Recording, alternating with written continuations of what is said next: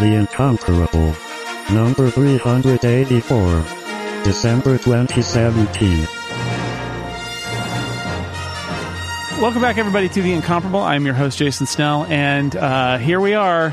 It's time once again for our conversation about a Star Wars movie, a brand new Star Wars movie. This is The Last Jedi that we're going to be talking about probably more than once. Uh, on this podcast, but we're going to kick things off. I've got a panel of five wonderful people who are going to talk about The Last Jedi, and I'm just going to say it right up front. If you do not want to be spoiled about what happens in The Last Jedi, do not listen to any of these podcasts. What is wrong with you?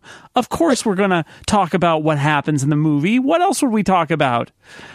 Sorry, I apologize for that. Just go watch the movie and come back. Anyway, here's a spoiler horn. Don't plug your ears. Don't plug your ears. it, it, turns out that the sound of the spoiler horn is the sound of John Siracusa um, plugging his ears and making a noise while uh, the trailers are spooling out in the movie theater. I didn't know that. John Siracusa is here, of course, with us. Hi, John. Two for two. No spoilers. Um, we'll get to. I want to check in on everybody to see how spoiled they were, but I, uh, I, I was just kind of like easygoing about the spoiler blackout, and it worked. It was great. Um, Dan Moren is here. Hi, Dan. Uh, I'm holding for General Snell. Can, can you hear me? No. Hello. Can you hear me? Can you hear me? How about now? I don't think it's on. I don't think it's on.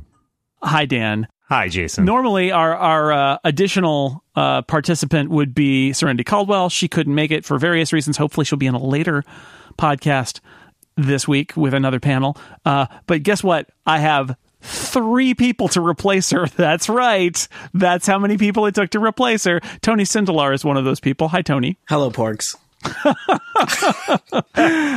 Kelly Guimont is here as well. Hi, Kelly. Hi. I'm really glad to be here. This is going to be a lot of fun. And Aleen Simms. Hi. Hi, I'm happy to doing talking with all of you tonight. Mm. Mm. doing talking, it's good. Doing talking? doing talking? Oh, oh, that's that's not how you say. It. Oh, how did everybody do with the spoilers? Did you avoid spoilers? Did you did you not avoid spoilers? We should start there. I did. I I, I seem to succeed. John succeeded. Did you watch the trailers at all, Jason? I watched the trailer.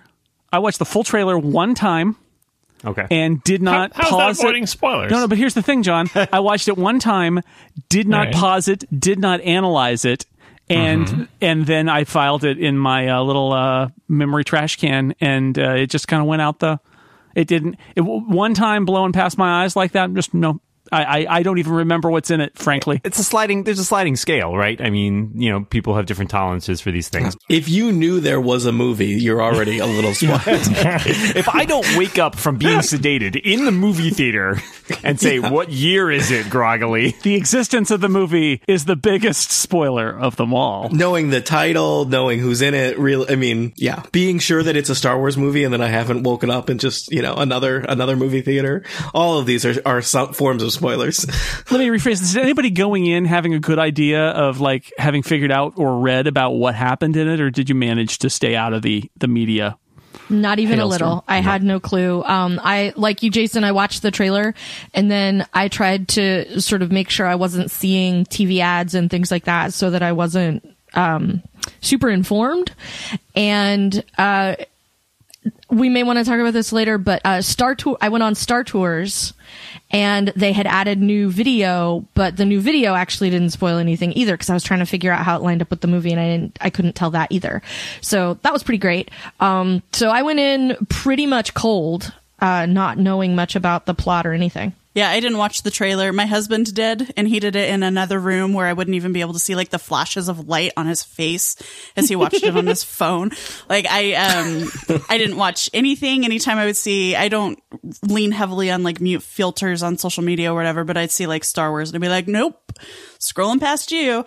Um and so I knew very little beyond you know, I knew Carrie Fisher was going to be in it. I knew, you know, this was going to be Mark Hamill was going to be in it. I knew that um, we probably wouldn't see any Han Solo. You know, we'd get our new new cast of characters. But as far as like the new new people to this movie, I, I didn't even know who the actors were. I just Nothing. I, I'm like imagining uh, Force Ghost of Han Solo. Hey, Luke, I'm glowing. What was the line for the movie? Nobody ever really uh, leaves. Yeah. Yeah. Uh, I think the operative question for spoilers is not like you know, did you avoid spoilers or not? The, the question is, um, when you did anyone regret seeing something that they saw before the movie? Because that's all it goes down to. That's you know, who cares what the spectrum is? Like, do you do you you know either before or after? Do you regret something? Do you watch a movie? Oh, like, oh, I wish I didn't already know that. I wish I didn't already know that joke, that line, that scene, that whatever. Because if you don't regret anything, then you're doing it just fine. Then you weren't even spoiled. less so than with the Force Awakens, which I feel like there was more stuff in the trailers for that that seemed to me to give me a better idea of what was happening. Whereas this one, even having seen both the teaser trailer and the full trailer, and then because I just was dumb, a couple commercials that happened to be while I was watching TV, I did not feel like there was anything that that spoiled enough of the plot for me that I was like, or or jokes even that I really was like upset about it.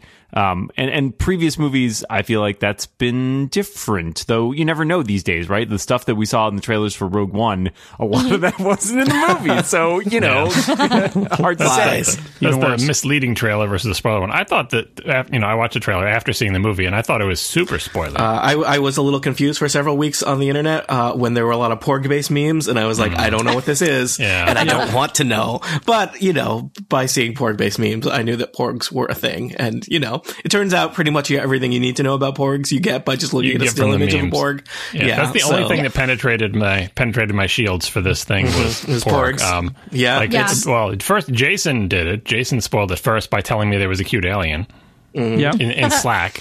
Well, you, because you weren't sure maybe that's a real animal that lives on Earth that you no, just haven't like, encountered I didn't. yet. I didn't. I hadn't seen. A, I don't think I'd seen a picture of it. Anyway, the, the pictures I'm just were everywhere. Let me let me spoil this further, John. Th- those porgs, they're fictional. So also, oh, No, no, like, like there was it was some discussion about a cute alien. And, and let me tell you, the, the one thing that made it through, like, I don't think the word porg was the word porg used in the movie at all. I don't No. think- I don't think So don't the only so. reason I would know that word is from the internet. And Damn you, internet. knowing that thing existed and only seeing the meme images actually made me a little bit afraid about Yes. that aspect of the Yes, movie. me too. Because if that's all you Yeah. know, like literally all you know, like I didn't even know the cast other than the people who were in the previous movie. But all I knew is the, the the porg image, and I was like, uh, that could be bad. But it turns out it was fine. The porgs were fine. yes. Also, you know, this this movie takes place a long time ago. All those porgs are dead now, John. So you're safe.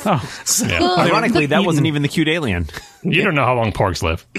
Well, the Uh, other part I- of I it know, was John. not knowing like what, like not knowing what role they played. Like, are they Ewoks? You know, am I going to get 14 seconds of dead porg in the middle? Is is it Jar Jar Binks? Is is it a sidekick that's with him the whole time? Yeah, I Right. mean, I saw an image. I saw the image of Chewie and a porg in the cockpit, and I'm like, "Oh, Nope. please don't let that porg be driving the Millennium Falcon." That's not. That's not Porg what is I'm my co-pilot. Not a good Porg idea. does not have a license. Yeah. Their tiny little arms can't reach the controls. Well, I- do they even really have arms? It's yeah. I mean, Wings, they're not- whatever. They're very wingy. yes. Yeah. Sorry. So if you're just turning in, this is our pork, podcast. watch. uh, porg, Porg watch. or not? We'll have pork chop recipes at the end. Oh no. Oh, no. Mm. The uh yeah, I mean I I didn't know uh, I was afraid that the porgs might be like Ewoks, but it turns out they're just silly creatures, and I liked how they were handled. They were funny and and uh, they're cute and funny and ridiculous, and it was good. And Chewbacca tries to. They do not have any Chewbacca culture roasts that will one. take down the new order. Right. So you know, No, I think he wrote, I think he had a couple on that spit. That, could be. Well, in, When in were- episode nine, when they start building Porg catapults and stuff like that, they really some rich development. they decide that BB-8 is their god, and yeah, I'm okay with that. I'll watch that. They try to eat Chewie. It's really Yeah. He's too chewy. They can't. Yeah. Dude, Uh, oh, they, no, they say that's it. The entire rebellion is over. There's nothing we can do. We're doomed. And then and then you hear from off camera, day. "No, we will save you." And it's an army of porgs. like Pikachu, they should never speak. They Episode can only say nine, names. Pork? Attack Pork? of the Porgs. I'm just saying.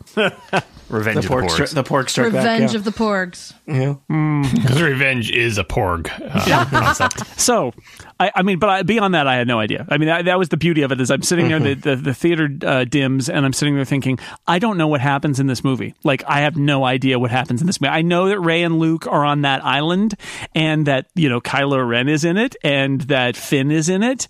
Um, I could have used my kind of um, storytelling logic part of my brain to make some theories about what might have happened or might happen in it, but not based on anything other than just saying, I don't know, it's the second movie and Luke is here. Maybe Luke dies or becomes a force ghost or something, but I would be guessing. I, I really didn't know the additional thing to that is I think most of the theories I probably would have constructed based on it would have been wrong. uh, Yes. Like because, and, and this is a function to a certain degree of this being a middle part of the trilogy, right? Middles are, are interesting, right? Because the movie has to stand on its own to a certain extent, but it also is not the beginning, not the end. So there's a lot of stuff that happens in the middle and it doesn't need to conform to a particular shape as much as, you know, episode one or uh, episode seven was essentially an origin story. Episode nine presumably involves some sort of climax and end. And episode eight is like, well, we're like not exactly killing time, but you know, there's a lot of stuff that happens, but it doesn't necessarily have to tick as many boxes. And I think that's one reason too. You look at the original trilogy, Empire feels like a very different movie from Jedi or New Hope because it's the middle. There's different business that needs to get done here. And and I think that was that's what made it interesting going in is not knowing like with episode 7 patterning so closely after episode 4. Episode 8 I, I think they mainly avoided the idea of patterning after Empire Strikes Back, and rather they sort of charted a different course. Yeah, there there are callbacks and references, and you could draw some parallels, but it's obviously much less close than it was with Episode Seven and Episode Four. Well, one thing I found out from someone that was um, that I was talking to today after we had both seen it uh, was, "Hey, Alex," uh, was um, he said it tells us right in one of the trailers. You hear someone say, "This is not going to go the way you think." Yeah. So I'm like, well, I guess, you know, that was a little on the nose, right? um, so the thing I like, I think the, I was thinking about this a lot going into this movie, and I think the thing that I enjoy the most about Empire is that the most stuff happens. And I don't mean the biggest stuff, I mean a lot of stuff. We don't really need any introductions, and we don't really have anything to wrap up. So we just sort of jump in and we got good guys and bad guys and buckle up buttercup because we're off to the races. So I feel like that was sort of what I, that was like the only thing that I expected to get from Empire in this movie is that we sort of know who everybody is. We sort of know what their deal is. And so now we're just going to get the continuation of that story. And I think, uh, like, but I think, uh, you know, like you guys were saying, like anything that I would have constructed myself as a theory about this movie would have been wrong. And now that I've seen it, I know nothing that I was thinking about, even in vague terms, would have been anything that that uh, showed up in the movie. That's the problem with being spoiler free is that I had made a couple of movies in my head and had kind of settled on one. Yeah. I watched one of them. It was all right. know, it- yeah, in, in a total vacuum. and th- this movie was absolutely nothing like any of my uh, uh, my visions, which is good. Like that's why you're going in spoiler free. But on the other hand, like I, it was pretty well constructed at this point. I really, I I had to fight the urge to compare what was on the screen with with what was in my head. Um, as for it being like Empire, I, I not that I got a little bit of the opposite vibe, like that there was a lot of acknowledgement that there might be some expectation this is like Empire, and it it's kind of like you know. So I, I actually don't think the Force Awakens is that much like A New Hope. Like I, obviously you see the parallels, but but I feel like it it does what you expect it to do with like a a, a remix of those elements, and you know it's it's honoring them without you know some people uh, trash the Force Awakens because I think it's too close. They're like, oh, it's just a retread. But I don't, I'm not in that camp. I like it. I think they they walk that line the right way.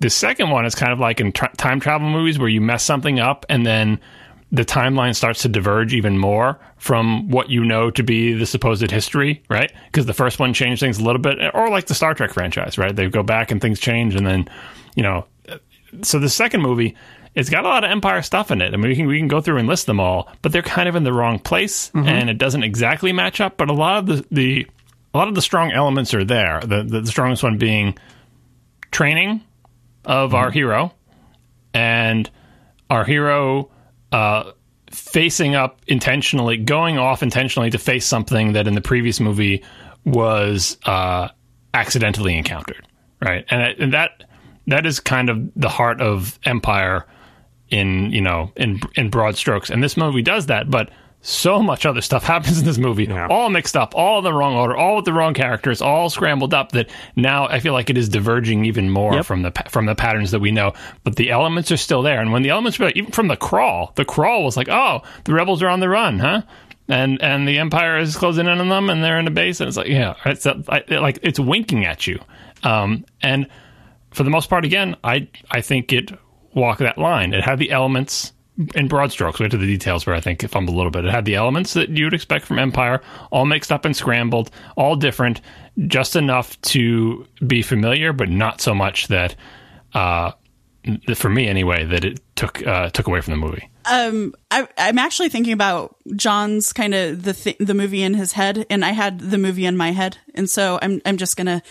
It was more Luke and Rey on the island with him being less of a butt and her learning more. And I, I'm standing here, I'm standing here listening and realizing how much I dislike Luke. I didn't like him in the original trilogy, and I don't like him now. This podcast is over. no, because in the in the original trilogy, he is like a whiny baby. Yep. Now he's a whiny baby with tenure. Just the first movie, he's whiny. and now he's now he's a bitter whiny man. And um and i don't like him but i love him. Like there were moments on the screen where it's like star wars wouldn't be star wars without luke. It wouldn't be you know without him whining about wanting to to go into town or you know joining his friends or whatever. Like it wouldn't be star wars. That's that's really part of it. And i know that that evolution is part of it but like i'm thinking about Rey and how she continually gets short shrifted. And like, I wanted this to be the movie where it's like, here you go, Rey. Here's some good stuff to happen in your life. And that just didn't occur. Somebody in the chat room have, have thought about it, and I, I I thought about this, and uh, Dan, you said that you thought about this too, which is I thought at one point, are they just doing Empire in reverse? And that's not quite it. No.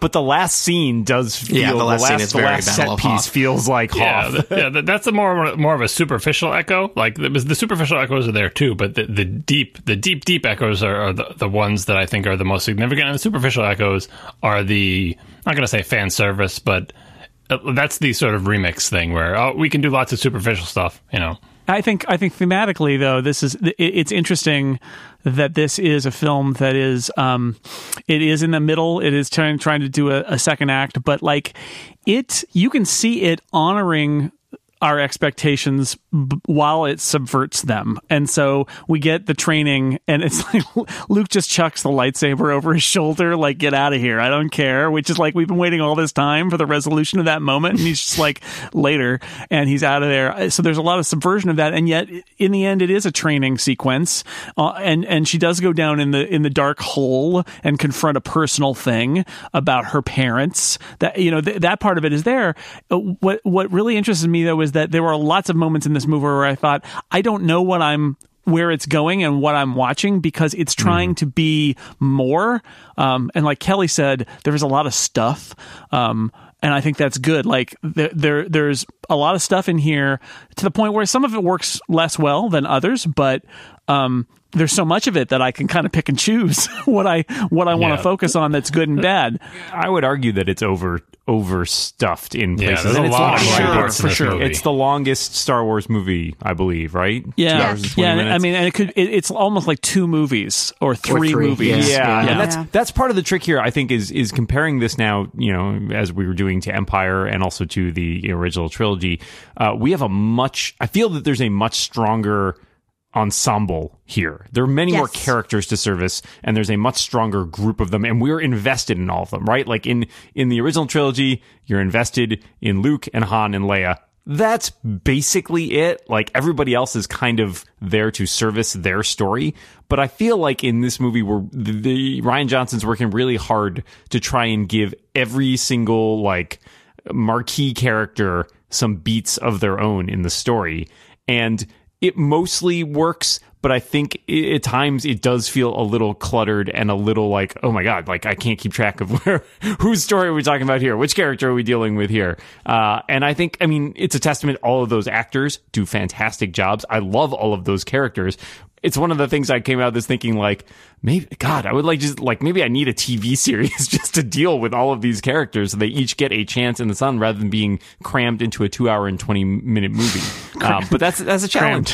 It- It's no, it felt like to me like a like a binge watch almost more than Yeah, a film yeah. where it was we have familiar characters. This is like the new season. There's a huge amount of story, and this happens in lots of blockbusters these days. Where like I didn't think the movie was too long. I think it moves really well, but there's so much in it. And although there's nothing that I would just lift out entirely, even Canto Bight, which I've heard a lot of people say felt uh, super, just like superficial to the, uh, or superfluous to the movie. Like you just didn't really need it. I, there are a lot of things I really like in that sequence, but it's just, it's another sequence piled on all these sequences. And again, I like the movie a lot, and I don't think that it's too long and like boring, but there's so much in it. Like it is Yeah, yeah. overwhelming at times how much is contained in this thing. Like it doesn't feel like a movie anymore. It feels like something beyond a movie. It's like having a really rich meal where there's just like thing. It's like Thanksgiving dinner, right? Like there's just thing after thing. You're like, God, I love all these foods, but there's just How much so much can I food. eat? Well, I, Yeah. I don't know. Well, one aspect of it is when you have that much stuff in there, you can't you can't give as much time as you might like to whatever whatever your favorites are. Like, so if you were looking Right. for a movie like with lots of Rey in it, there are too many other characters in this movie for you to get as much Rey as you wanted, Right. or whatever it is that you wanted from it. Um, and so Jason said he wouldn't lift anything out. I I would lift some stuff out based on uh, maybe I'm remaking the movie in my head, but like it, like not only do do each of these characters do stuff, but like they even all get like their own hero moment. Like there is a very equitable equitable distribution of drama and arcs among many many characters. Way too many characters, which means that if you are really really into like uh, you know.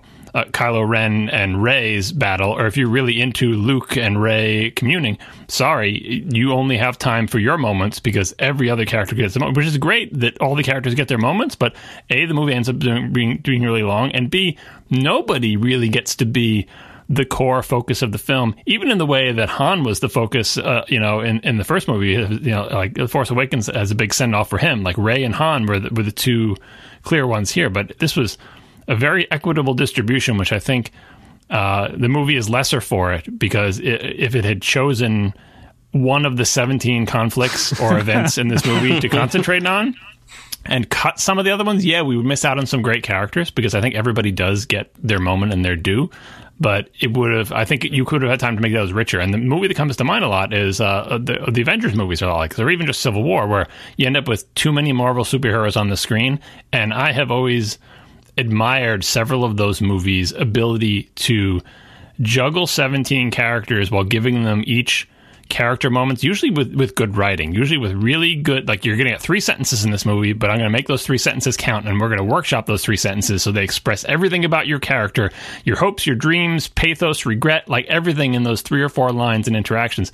That is really hard to do but even when you do it really well you end up with an avengers movie. You don't end up with, with a star wars movie which traditionally have focused more heavily on a few characters that we care a lot about I guess I had I had thought it would be a little bit more Rey's movie, and uh, there's a lot of Rey. Um, but it is hard when we have all these other plot threads because we have uh, we have Poe and we have Finn and, and and Rose, and we even have a, a decent amount of like what's happening in Kylo Ren's world. Uh, and I guess yeah, I guess if, if I'm recutting it in my head, uh, maybe the the Poe stuff gets cut. Unfortunately, I know people people love Poe, and you know Poe's pretty great, but uh, that was kind of the stuff that did not work as well for me. Um, so yeah, it, it you know it's hard. People wanted different things, and this is a movie that tries to be a lot of things. Uh, and I think it's pretty successful at many of them, but some of them do uh, don't land for me, and maybe don't land for other people. Um, and it's it is you know I I, I don't think it dragged. Um, I was kind of expecting that it might end more abruptly, right? Like I was I was Yeah, I thinking was like, waiting for an ending I was didn't thinking come. it was going to end with like Luke walks out of that door and all the guns point at Oh, him. I was may- I was dreading that. I'm like, no, they can't do that. well, I because like if they I mean, that. the last one was like she shows up on the island and he doesn't even get to say the first line of dialogue. So I was thinking maybe that would be where it would end. Um, so yeah. Um, so there are things I don't love about it, but I, I mean, I think I enjoyed it. Uh, I, I watched, uh, Force Awakens, uh, right before it as, as, you know, as, uh, a refresher. And I, right now I'm feeling better about it than I did about The Force Awakens. And I like The Force Awakens. Um, I, Yeah. I think the struggle I've had overall, like processing it, and I feel like I'm still processing it, and we'll need to see it several more times Yeah. before I Oh, yeah. really manage to do that. Can't- can't hurt. But like the, the struggle I've had with it is there are a lot of individual scenes, Yeah. elements, characters, etc. that I like. I am somewhat struggling with feeling like does it all come together as one cohesive whole? the answer is no, it does not. the slow motion chase is what like every Yeah. time they went back to that, I felt very distracted. Uh, and you know, I mean, I'm picky about like space stuff and what are the rules of space and how do things move. And you know, it, it bothered me again when I rewatched The Force Awakens when they use the weapon and like everybody on all their planets can see it. I was like, that's not how space is. Uh, and this kind of like, this felt more like this is not how space is where there's this giant slow motion battle and it's like, why don't, why don't, li- and like, you can- literally, you there is that leave. moment of we I- can't get away. Now you get away you and get, get away and help. come What? back. That was the thing. It's like this slow motion space that people can leave and go to. It's like I think I said it to, to Dan earlier today. It's like Speed. If you know Keanu Reeves left the bus and went to go to a casino for a couple hours and then came back. So, Right? so that I, Yeah. I was also I'm not as sensitive as you guys are to the space stuff because it's Star Wars, but there was so much of it, so much of like that doesn't actually make any sense if you think about it for more than three seconds. There was actually for me a beneficial side effect of of that throughout the movie. Mostly it doesn't bother me. Mostly I put it aside, but uh, like the fourth or fifth time something silly like that happens, or you know the premise doesn't really hold together for a thing. A, it made me appreciate the you know that they didn't do so much of that in the original trilogy, but B, by the end with, with the scene with Luke and they're all firing on him, uh, and and various other things involving that, I was I was willing to go with that because I'm like, it, it's no more ridiculous than the other seven things we've just seen with supposed to be just. And it made me not, it made me, I was fooled. It made me not think, well, obviously he's not there, right? Because it was, again, no more ridiculous than the other things. Whereas if the movie had been holding together, I probably would have put the pieces together that he's not actually there because they tried, Yeah. they tried to telegraph that earlier in the movie. I think mm-hmm. they did a, a clumsy job of it, which is why. Uh, another reason that I was fooled that they did a clumsy job of foreshadowing I, of I knew immediately that he was not Right. there. So, I missed it as well, like John. Yeah. and, and it, you know it was because I, think it was a clumsy job of foreshadowing, but because but because I'm like, well, this fits with the rest of the stuff. This fits with Yeah. the rest of the ridiculousness. for me, we could have taken out the Finn and Rose stuff and had that be instead of like having the Han Solo movie next year, having like a Finn and Rose go off on an adventure type thing. Like, how did they fare when they left? Um, because I felt like that stuff it it didn't quite fit in and granted i've only had a few hours to ruminate on this but it didn't felt it felt a little bit more forced together than the rest of it did. And i feel like maybe that could have been you know like the expanse does their novellas between me uh-huh. major books. It could have been kind of like our interstitial like so while all this other stuff was happening this is what finn and rose were up to. As much as i loved having rose and you know rose is like the aleen socially ac- awkward like analog in the movie i really appreciated having her because i was like yes you are me that is amazing. But um i just felt like that kind of that whole plot line there's as i'm thinking about it there's so much of that that i feel like could have been taken out. Just like where do we find someone who can break the encryption you know or you know, get through to the ship don't set up that thing. You don't even have to solve it if you don't set it up. And, Right. and it's a really Yeah, dumb thing yeah. to set up, right? It did remind me of the Battlestar Galactica episode where they, they get mm-hmm. followed by the Cylons, and the in fact the hyper coming out of hyperspace effect is very similar to Battlestar Galactica. So I had the moment of like, oh, it's that Battlestar Galactica episode, except now it's a whole movie of Star Wars, and it was just to set up the ticking clock. And the problem is the tension works much worse here because people keep leaving and we have long stretches. know, cut and that's, to Yeah. again, the it ship doesn't is still moving slowly. They're Yep. still Oh, firing. let's check in on hits them. How the they doing? shields. Still It's- good. Still good. Poe is angry at somebody. Well, very So, very yeah. slowly toward the end, the the ships run out of of gas and Right, are right. and fall back and are uh, are destroyed. Which is that's how spaceships work when they yeah, run out that's of right. gas. If you Yeah, don't, exactly. if you So don't the air thrust, resistance you slow down because the space pulls you back. Uh, But at least that was effective effective in ratcheting up the tension. But it took a long time to have any Yeah. tension at all in that. It was really just to keep it spinning so that they could. It, it essentially was like they were they were trapped on a planet, except they didn't want to do trapped on a planet. They wanted it to be on a spaceship. they didn't want to do asteroid field either because that was Right. what it felt like it was missing. Like to Right. me it was it was just like they're in the middle of nowhere.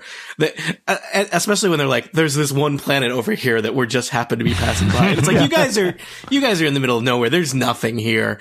And it's like they needed there to be like a nebula or an asteroid field or something that's like A nebula. What series do you think this is? I know, but they need they need they needed something where it's like we're saying just out of reach of the empire, but they're not catching up with us, and not just because we're slightly faster uh, for but some like, reason. I, I, I'm I'm willing to forgive the space stuff, but I don't like the the uh, the sitcom uh, lack of communication tension. Oh, Yes, Yes. that, that So- bothered so, me. hey, guess that. what? Just tell Poe your stupid plan. I, I get that Like, Laura and- Dern yep. doesn't want to tell Poe his her plan. I Like I get, I get that it's like you are being impatient.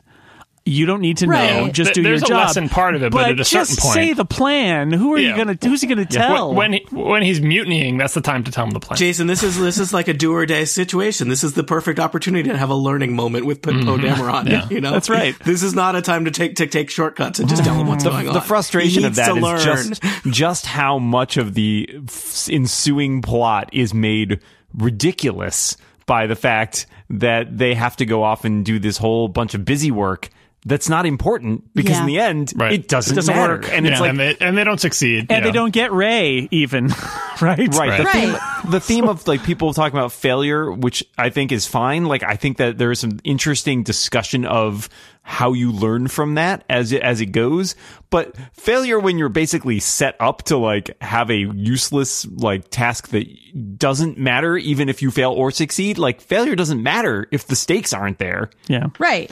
This episode of The Incomparable is brought to you by Casper. Casper is a sleep brand that continues to revolutionize its line of products to create an exceptionally comfortable sleep experience one night at a time. Casper now has three different mattress models. There's the original Casper, the Wave, and the Essential. So Casper mattresses are perfectly designed to soothe and cradle your natural geometry three different kinds. Not to mention the breathable design helps you sleep cool and regulates your body temperature throughout the night. It's changed how we use blankets. We used to have a huge down comforter that we would put on in the winter with our old mattress. We don't need it. The Casper keeps us warm in the winter, cool in the summer. It's way better than our old mattress, and it's delivered right to your door in a small box that will make you say, How did they fit a whole mattress inside? You open it up, whoosh, and you've got a fantastic Casper mattress. Free shipping and returns in the US and Canada. And the best part is you can be sure of your purchase. You're buying a mattress on the internet. What if you don't like it? Well, don't worry. Casper's got a 100 night risk free sleep on it trial. You spend a third of your life sleeping, so you should be comfortable. Start sleeping ahead of the curve with Casper. Get $50 toward any mattress purchase by visiting casper.com slash snell and using the code snell at checkout. That's casper.com slash snell. Offer code snell for $50 off your mattress purchase. Terms and conditions apply. Thanks, Casper. So, um, I want to back up and I want to I want to uh, sort of like guide us through some of these different blocks of the of the story of the movie. So because there th- this is a very modular kind of set of stories, even though they're intercutting, you really have a few big, not quite. Set, I mean, they're set pieces too, but like areas where big parts of the story takes place. So uh, what I want to do is start with um, with the island, which is we begin with Poe or sorry with Rey and Luke, and Luke. Uh, and there are yes, there are porgs. There are also those other Care- caretakers caretaker. They did not work for me. Those caretakers Oh, I did like them. not. I love work the for me. caretakers. i love the I love them. caretakers CGI Luke has a pretty puppets. pretty sweet retired life here, where he's just like probably getting sandwiches made for him by those frogs every day, drinking fresh blue milk right from the source. he's, right. uh, yeah, retirement is you know it. why is he agrees so with him. grumpy? Like he's not working hard. well, it's it's not. There's no heating. It's very cold and damp in that. in yeah, that but place. he's from Tatooine. This is great. Yeah, Um, I, I had that moment you where I know? really wanted him to say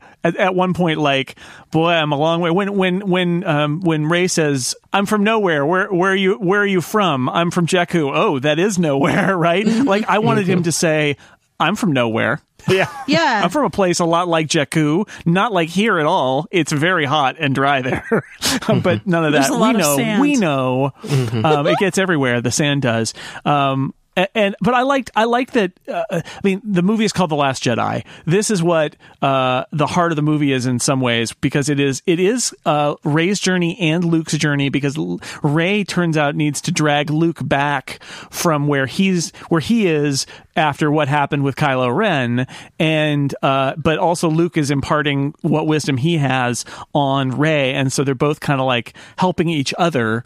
I, I think this is this is the um, thematic heart of the movie is this part as well as the thing that is most recognizable as referencing um, the empire strikes back right down to the fact that in the end we get the surprise appearance of yoda which i did not anticipate Yeah, at all i did not either i was delighted Muppet Yoda. Made me so happy. Let's take a minute. Muppet Yoda. Yeah, he looked really good. They, in fact, my favorite, my single favorite shot in this entire movie is when Yoda and Luke are sitting on the rock Yes. with the, wa- Yes. watching the fire. I was almost brought moved to tears by just the visual of that because that is these characters we've known for so long and we know that connection to their relationship back in the original trilogy and y- Yoda still has things to teach Luke about how Luke should teach the person that he's supposed to teach and it's a beautiful thing. You think you think Yoda could have showed up like like a little bit before Rey got there, and maybe You like got to pick your spots if you're a ghost. That's not Yoda's style. Come on. yeah, Yoda Yoda shows up like a day late and a dollar short every time. I expected him to make him lift his X-wing out of the water just for old time's sake. Okay, of all the skills Yoda has, timing has never been one of them. yeah, well, when 900 years you reached, go, showing up on time is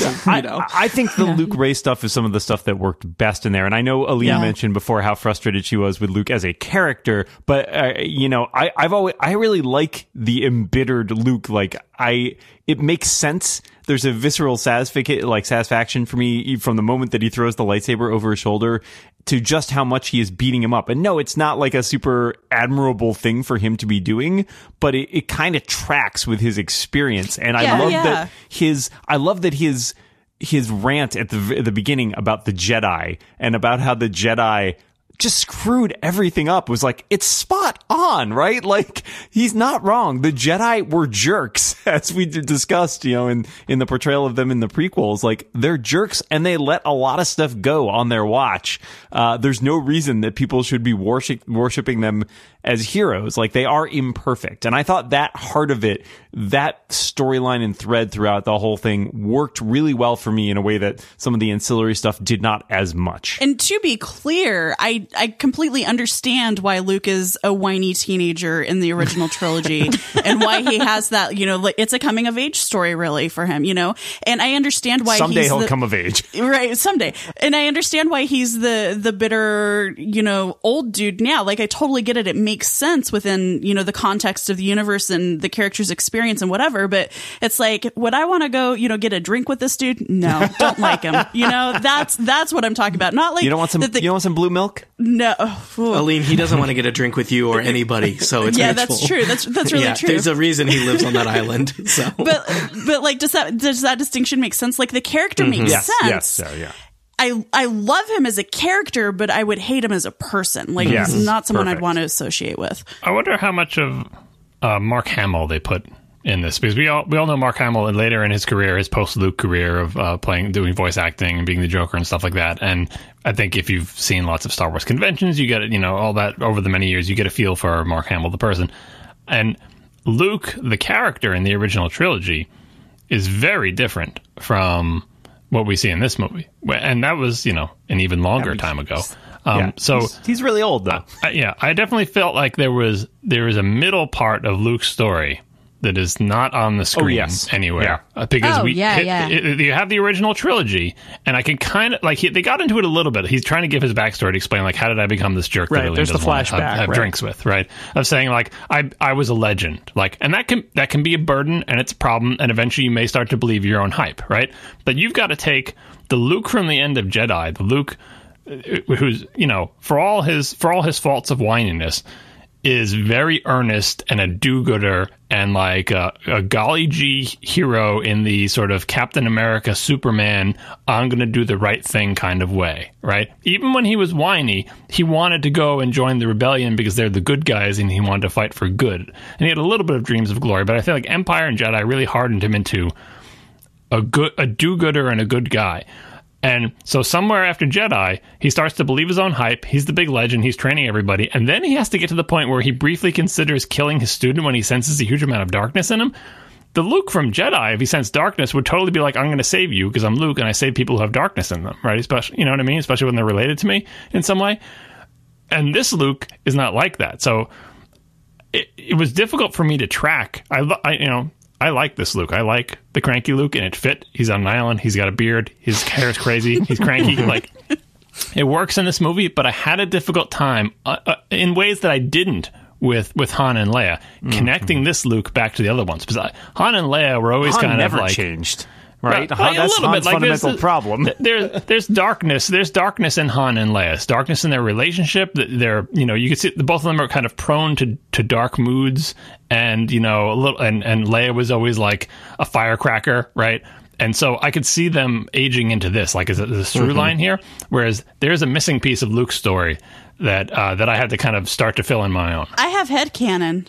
yeah, I mean, I, I feel like I one of the things I thought a lot about after uh, seeing the the Force Awakens was it's you know the kind of the tragedy that you know in the original trilogy it's like yeah we spent our twenties like defeating the Empire and then we won and then we see like oh actually the last thirty years have been not so great. Um, you know, Leia is still like you know she's not the ruling the galaxy as a princess. She lives in a bunker, right? And things aren't great with Han, and you know their their child grew up to be a villain. So like I, I feel like there is kind of there's even a little bit it's uh, more explicit in this movie. Like the fact that the galaxy has been at war now for generations, Yeah. is just tearing at everybody. Right? It's hard to believe like that he already he blew up two Death Stars and things are still real bad. Right? It's it's it's hard to be hopeful about saving the saving the uh, galaxy when you've put your life work into it and it's still not done and you're seeing like uh, new generations come and die trying to do it and there's just there's another version of the empire every time you look over your shoulder my head canon expands on that too and it's uh, kind of the history repeating itself now we don't know how much luke knows about you know anakin and what happened in the the prequels that shall not be named but uh, I, i'm also wondering if there's some of that like oh so this was like my father had you know this this darkness in him and it's it like skipped a generation. And now it's a hereditary thing. It skipped a generation and now here is my nephew you know the the grandson of this man and he has darkness too.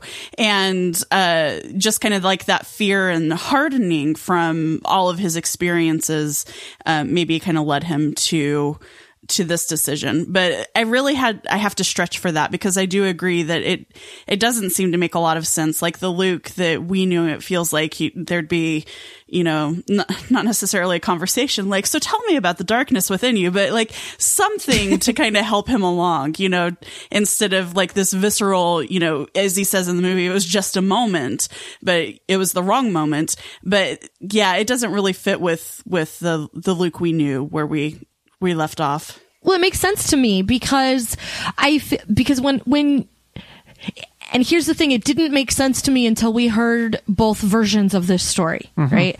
So uh, you know, once once we actually heard a little bit more and a little bit more and, and finally got a little bit clearer picture of what actually went down in that moment, the part to me that made sense was that uh, and th- this could be partly like headcanon and EU, like I read Dark Empire and stuff like that. So I wonder how much of it was Luke having a moment of doubt or feeling like he wasn't like, why isn't my instruction good enough for Kylo Ren? And then wh- for Ben at that point. And then like one of two things happened. Either he started just having really like hard doubts about himself and spiraled, or he was more, uh, like maybe freaked out about um, what Yoda, you know, the thing that Yoda said to him about uh, learning more. Like they will learn, they will take what we have and learn more, you know, and that's and then they will be masters. It was a very, you know, that whole circle of life conversation in front of the tree, um, like that piece. Like, you know, what do I do when I finally have someone that's more powerful than I am,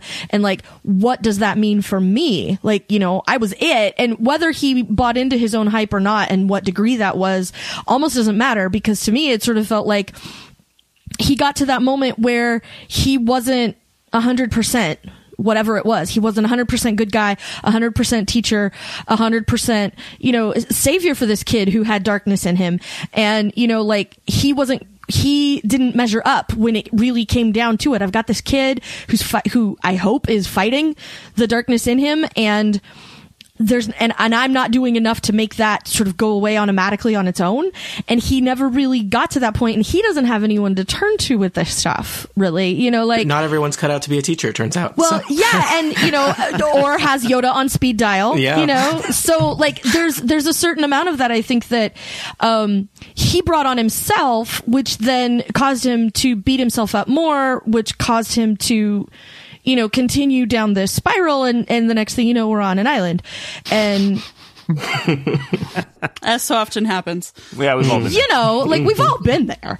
Uh, so I think like for me, it made complete sense like that to me. And, you know, I don't know how much of that is just me filling in previous dabblings we know Luke has had with the dark side and stuff. And, you know, for him to know how allergic he is to it because he knows how appealing it is. I see. I think it's even bigger than that. And I think this is one of the fundamental things about Luke's character here and one of the most interesting things this movie posits, which is Luke is having a crisis of faith. And it is not a Yes. crisis of faith about whether he's good enough to be a teacher. He's having a crisis of faith about the Jedi religion. He thinks it's all wrong. He may, in fact, the only to get Aleen's point about the prequels, the there's a direct prequel reference in here, which is him saying the Jedi, when the Jedi were at the height of their powers, they screwed it all up, and Darth Sidious took Yeah. over. He also says at one point, uh, he he calls into question the entire concept of there being a light side and a dark side that are separate versus it being more integrated. He gets what the Force is, but he is really questioning like the Jedi orthodoxy about how it gets parceled out and how you Yeah. need to either be light or dark. And I think that's really interesting because it's basically Luke Skywalker, the last Jedi, saying we need to end the Jedi because they got it wrong. That's not how the Force works. The force belongs to everybody. It's Yeah. these Jedi who are taking it away from you. Right? Seize the means of production. Yeah. Well, and I really wanted there to be more of that conversation. Mm. So like the Yeah, moment yeah. I had the the the real misdirection for me was um I thought Yoda setting the tree on fire was pretend that Yoda was just doing like I thought Yoda don't play. Oh, I know Yoda don't play. Yoda don't play. No, no. I but I felt like like in my like in my head I sort of had this moment of like, oh, well he's only pretending to set the tree on fire so that Luke can tell he didn't really want to do it. And then maybe the you know, and then like later I was thinking about why that would matter. And I think it's because um I felt like then they could have sat and had a conversation about like living to the letter of these of these sacred texts instead of the spirit of these sacred texts is where it all went wrong. Or like something you know a little bit more interesting because like when you think about the movie as a whole later there's a whole lot of stuff where you just sort of expect you know Rian Johnson or whoever to like pop in from the side of the screen and go, "Did you get that? Can I make it a little more clear for you?" Like that's how it felt. From the afterlife, essentially, Yoda has come to bring fire down on the most sacred spot of the Jedi religion. Like mm-hmm. that's interesting. Right? That's like It's, it's some, Right. that's how you that's how you drop knowledge, Yeah. right? Fire from heaven.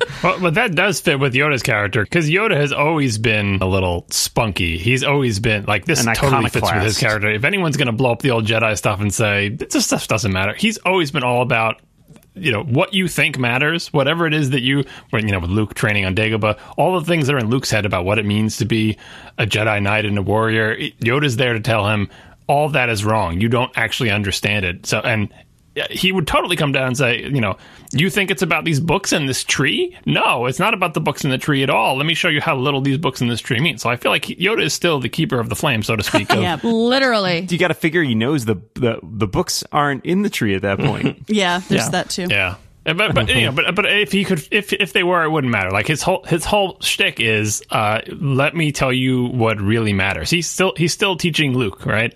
Yeah. it's and this is one of the things that I do want to you know see this movie. I am seeing this movie again uh, very shortly. Um, one of the things that I, I I- again I'm not sure if all of it holds together. I think probably a lot of it, uh, like pieces of it, are are ramshackle and and, and there are things I want to criticize about it. But thematically, this is an incredibly thoughtful, rich. Um, adult, serious. It's not a serious movie. There are there are jokes and there's action, but there is serious thought that has gone into the like the philosophy and understanding of like not just what the characters are doing, but what the fundamentals of this universe are that we've been taught. Like, oh, the Jedi are good and there's light and bad, eh, bad dark side people and all that. And this movie's like, or maybe not. And it's like, wow, that that's that's pretty great. Yeah. And, and, and there's a lot to think about in a silly space wizard movie to have that level of of uh, of, of thematic kind of richness is I, I'd say um, maybe more than we deserve, and I really appreciate that about the movie. I think that maybe that's the most successful thing about the movie in the end is that is how thought provoking some of these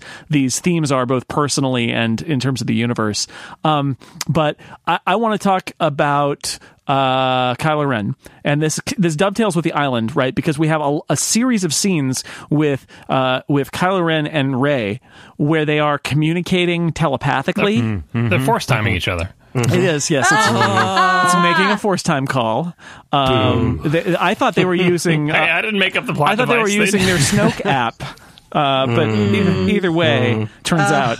Uh, So uh, I, I want to talk about those scenes and then also talk about what else Kylo Ren does in this movie because I'll just lead it off by saying Adam Driver. I thought he killed it. I thought he was way better in this movie than in than Yeah. in the Force Awakens. I, I think he steals a bunch of scenes in this movie. I think he's really good, and the scenes with him and and and uh, Daisy Ridley, those are electric. Like those are really great, great scenes. And then he goes off on his on his uh, on his arc. But I just think really interesting that that Kylo Ren, who could have been just like a baddie, and it's like nope, uh, the movie refuses to just say, oh, he's just a baddie. Don't worry about him. his thing at the end with with him and Rey, and he's like, let's let's like let's team up and just tear all of this down.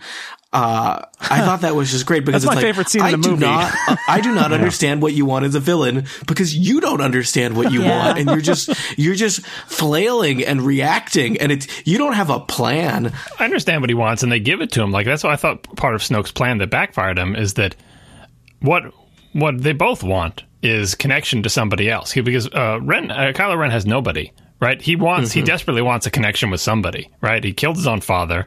And you know his mother, uh, as far as he knew, is is dead. He's always looking for a connection to somebody, and Rey, of course, wants her parents, but also wants a connection with somebody. And so, putting them in contact, like you know, they're going to be like that's that's what they want. And it's almost as like he doesn't even care about the galaxy. Yeah, yes, yeah, we'll tear down the Order galaxy, blah blah blah. But will you just be my friend, my friend slash sister slash whatever you are, right? That, that's what he wants. He just wants a friend. I promise I won't kill you. I mean, I think there's the moment where it's like he doesn't let General Hux be in charge, and it's like, why? Why do you even care about being in charge? Like, like 15 minutes ago, you were ready to just kill all of these people, but now you want to be in charge because you're fickle. Well, he just doesn't want Hux to be in charge. He's got an enemy. Yeah, yeah, I, I Hux get is it. the annoying coworker that he Yeah. still fills Yeah. that role in this movie. You know, what if if they had just been friends? A lot of people wouldn't have had to die. That's right. He just needs a friend. He needs Yeah. like he needs uh, you know that's the, the glib way this to do it. But the, he, the danger. This is the whole thing. It's just a commentary on only children and how they grow up to be dark hey Jedi. now. hey. Pony. well, I mean that's that's why I mean you know uh, with Ben when he's Ben like why he's so hurt by the like the fact that his his master was over him and is you know the, considering killing him with a lightsaber um, or whatever whatever you like that's that's his his inciting incident is uh, rejection. Like he probably is he's a moody teenager feels isolated from everybody. His parents don't understand him. He's going to be a Jedi now and his teacher's thinking of killing him because he's a bad kid right? He's he is totally isolated. He and that's why Snoke is able to manipulate him because Snoke gives him some kind of you know abusive connection to somebody and everyone else is his enemy and beneath him and just like so that's what he wants. That's that's why they got the hand touching scene right? Um and Jason as for uh, Adam Driver in this I I think he was fine in this very good uh, but my favorite uh, Adam Driver scene is the one in Force Awakens where he's going into Rey's mind and describing what he sees um, I like I like that performance. I like the two of them together uh, in that scene. Uh, I think that's probably my favorite uh, Adam Driver out, out of both of the movies because in this in this one he is a little bit the victim of the the shambling uh, mess that is the the rest of the plot of this movie. I think he's not given enough time to uh, with him and Rey and that whole thing. I so I think they did an interesting job of trying to find a way to make these two characters who have this connection um, interact in what otherwise would be very difficult because the plot has them physically separated for so much of it. And so I think there it still feels in some ways like maybe there's another shoe to drop about why they have this connection. Um, and I'm not saying suggesting any conspiracy theories, but like the, just their their roles in the force, right? And like where this is coming from. Like they've talked a, bit, a little bit about like the light and dark uh, resurgences and sort of how they're they're uh, opposite numbers to a certain extent. But you know, if what Luke is saying is true, then is that really a thing, or do they have some other deeper connection with the Force? And so having them do these scenes, and I, I'm I'm curious to know how they filmed them because we only ever see them in on like separate sets, right? And like it was a little confusing for me the first time it happened because like clearly they could sense each other and talking, and then they specifically call out the fact that they can see where the other is, and so having that is a really interesting way to do it. I, I wondered if they were still acting against each other um, while they were doing that because I feel like that that changes the dynamic very much. And then that one scene, of course, where you said the hand touching scene where they were, you know, Luke comes in uh, and sees them, and it's just uh, fascinating to sort of try and figure out like what is what is Luke comes in and says, "No, she's your sister." Trust me on this one. I've been there. Been there. I know how this ends. Yeah. Uh, um, uh, through the Force Awakens and this movie, my thought of Kylo Ren is he is just a whiny gamer boy who needs to grow up. Yeah, he's deeper. You don't have any sympathy for him. He's deeper than that. He's not. He, his anger is more more pointed inwards. I feel like than even outwards. And, and I think that's true of gamer gators too. Like I really do. I know. I, I feel much more. I feel much more symp- sympathetic to him because, like, really, he he does. He mur- he- sure, he murdered a bunch of people, Yeah, but his grandfather is Darth Vader. That's got some baggage. yeah, that's true. That's true. That's true. I sort of didn't care about him very much in the last one. Um, I wasn't I wasn't invested in his story. I didn't really care like what his deal was. It didn't really seem to matter to me. And I think part of that was um like I- don't know if it was just that that Adam Driver is much better settled in this time around, but I didn't get that quite as much and I felt like I got a lot more conflict from him uh, without him having to stand there and go, "Oh, I'm so conflicted." Like you could just sort of see in his face like a really subtle expression change, and you could really tell that he was like, like having some sort of debate within himself. So for me, that was part of it. But like with Rey, there's like for me okay so like i know you guys won't tell anybody so i can tell you like i cried a bunch in this movie okay um princess leia Oh, like yeah. I don't know what the deal was, but there was so much dust in my theater. Every Yep. time she was on the screen, it was all Yeah. blurry. Um, it was bad. And then, um, like, uh, you know, I had a, a moment at the end with Luke when I figured out that's what it was. And then I had a moment at the very, very end of the movie when I realized what they were telling us with the big Sharpie underline underneath it. You know, um, this is a mythology and it will continue to go on and it will go on in other forms. And if you aren't into that, like that's okay because this story is going to continue. Like I totally am pretty sure they were hitting us over the head with that at the end. But like the whole thing with them and the like it all comes back to family for both of them. And that's a thing that I think about a lot because I'm an adopted kid. And so my definition of family is automatically more flexible than some people's.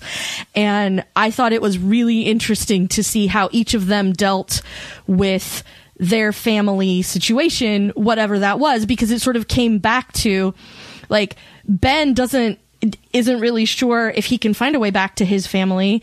And that's the only thing Rey wants. And so it was sort of like getting the the two different versions of the tale of that night in the temple between Luke and Ben. You know it was a similar sort of thing like sort of seeing the different ways that each of them processed this and handled it and how the way that they carried that with them was a thing that possibly drove them forward. Yeah. Um, can we pick a moment to, you know, one of the big questions in uh, The Force Awakens was, hey, who is Supreme Leader Snoke? Well, Yeah. never mind. he's two people. He's a top and a bottom. Oh. Hey, they've they've already sh- they've already shown that that's like that's a temporary condition. He's gonna come back with, with spider They'll get legs, you some robot spider legs, and they'll just I fully expected the top half of him to crawl Terminator style Yeah. towards them at one point. it'll that'll that'll buff out. Um, so Is he just a, a Snoke a Snoke Guffin? Is that what he is? I guess. No, Just, uh, see, I like Snoke in this movie. Like, I thought the CG on Sure. him was great. Yeah. I thought, I Yeah. thought his his ca- the acting of that CG character is like some of the best CG character acting I've seen in a Sir, long Andy time. Serkis is a pro. There's no question about Oh, that. yeah. But Not but Andy it- Circus, the people who did the CG. like I think Andy actual Serkis oh, yeah, but there's motion I mean, capture. come so, on. yeah. Oh, Come we have to get into how much Andy Serkis is actually responsible was on the screen. Anyway, yes, it, his his voice performance was very good too. The the question for me still is like, what? What's his deal? What is Yeah. his deal? if he does not come back in some form in the next movie, why? Why? Like, where Right? did he come what- from? What? what Yeah, how did why he get was he there? in the first movie? It's like something to give to give uh, Kylo. Uh, I mean, because Kylo has Kylo has a uh, he is more mature in this movie in that he is he is quiet, quietly plotting because he knows how compromised he is. It seems he knows how much Snoke is in his own head, right? And so Snoke is manipulating them, but Kylo knows that he's being manipulated, and he knows basically the only way he can get out of this safely because Snoke is in his head so much is to execute his plan where the vision that Snoke thinks he sees is the truth, but not the the whole truth. You know, the whole lightsaber turning thing. It's right? fr- it's true from a certain point of view. Right. So that I mean, so that's that that shows a, uh, you know a maturity. Like it's it's like Snoke exists just to give that arc to to Kylo to show that he is no longer just smashing things against the wall and everything, but that actually he's first of all he's extricating himself. You know, he's defeating his real enemy. He's extricating himself from an abusive relationship because Snoke's not nice to him, right? And it's Right. and Yeah. Snoke's not his father, and Snoke kind of made him kill his father. Um, and he's he's given up on the on the Vader dream, smashes the helmet early on, and he's charting his own path. So even if Snoke just fulfills that purpose, I think it's fine. And the scenes that Snoke had, I, I liked him as a character. I think he was he was different than the Emperor, much more stylish. Um, he was he uh, he has its own thing going. His particular angle on the Force is much more about like uh, you know, gaslighting and mentally manipulating Yeah. his his students.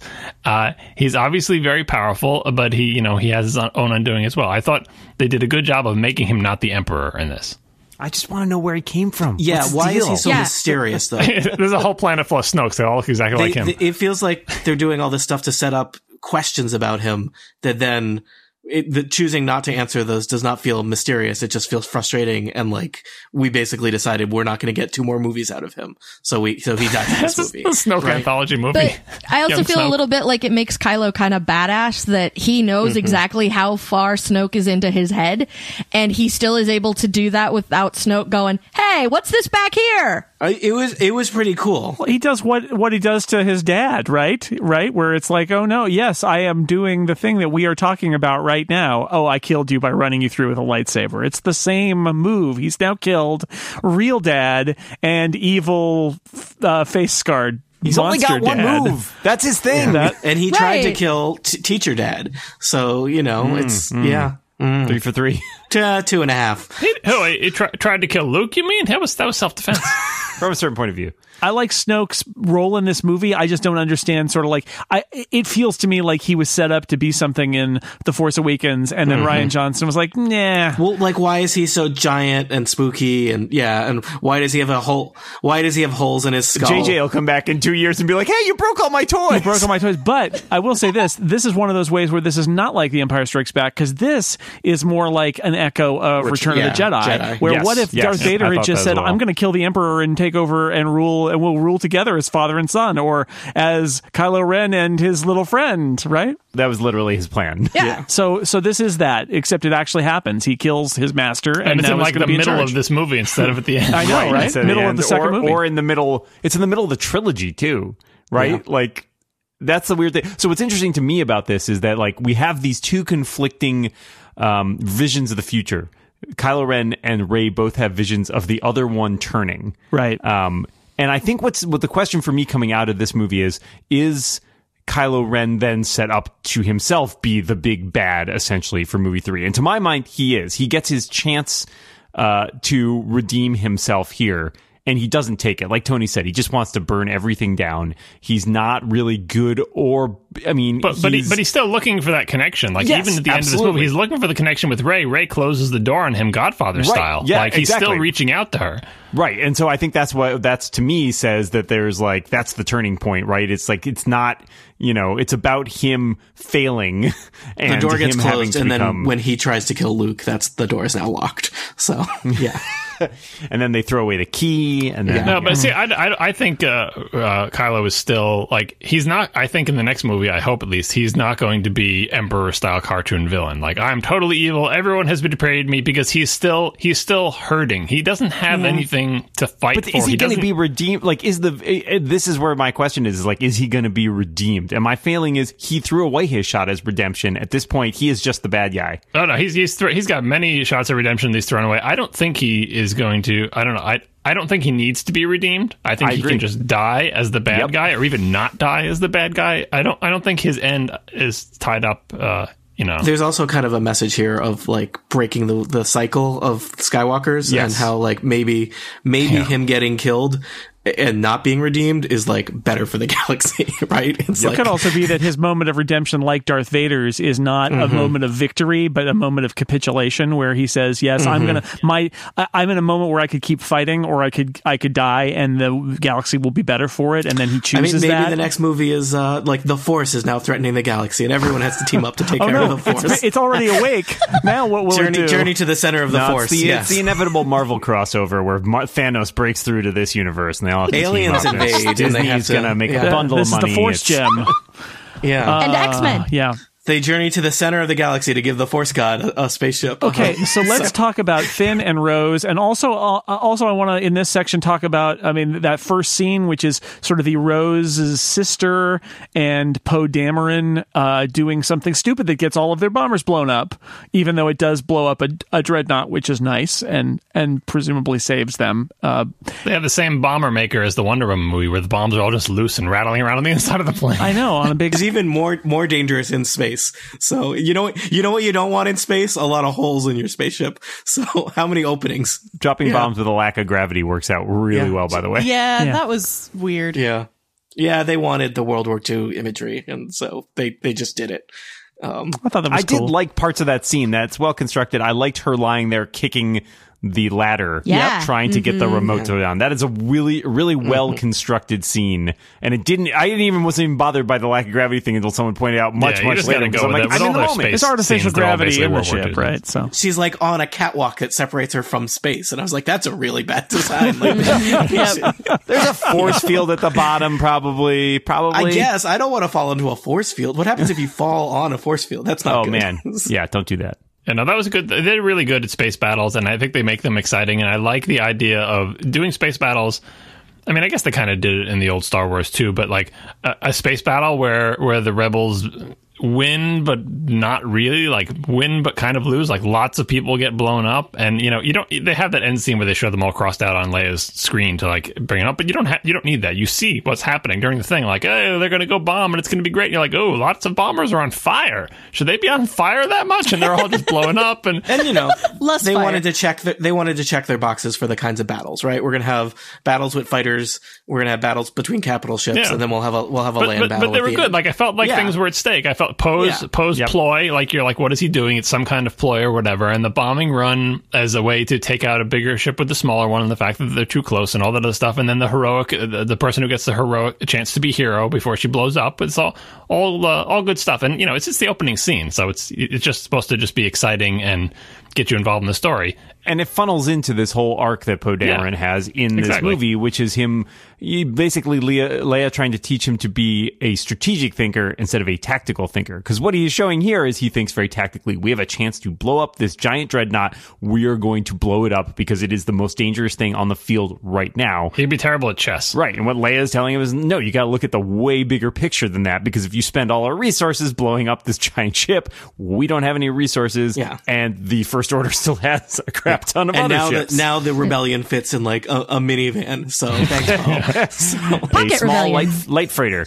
Um, Yeah, and and I, I enjoyed that first scene, and it took me a while, I think, to sink into the fact that like, no, we're not we're not portraying this as something heroic, right? This is another way this breaks the mold because in the Death Star assault in A New Hope, you know, people die left and right, and only a few ships get out at the end, and everyone's like, they're heroes, take medals. And in this one, it's like, you idiot, you Yeah. killed everybody. Yeah, but things things are much more clear. I, I have to say, like the first rebellion had its stuff together way more than this rebellion. Like seriously, yeah. They, go back to the first rebellion. Like they knew what they were doing. They followed orders. They had bases and uniforms and like formations. And these guys are compli- are com- like they're uh, complacent because they were in they had the backing of the republic and everyone's like it's fine we got the republic like we're yeah, totally they, cool. do not have their stuff together. And Leia's like, I already fought one rebellion. Why am I even here? Like, I got to do I everything. don't I don't even totally get what their role is in the larger world because the Force Awakens didn't care to tell us. Mm-hmm. Like Yeah. because they were resistance, but they're the good guys, but there's also a republic. So yeah, like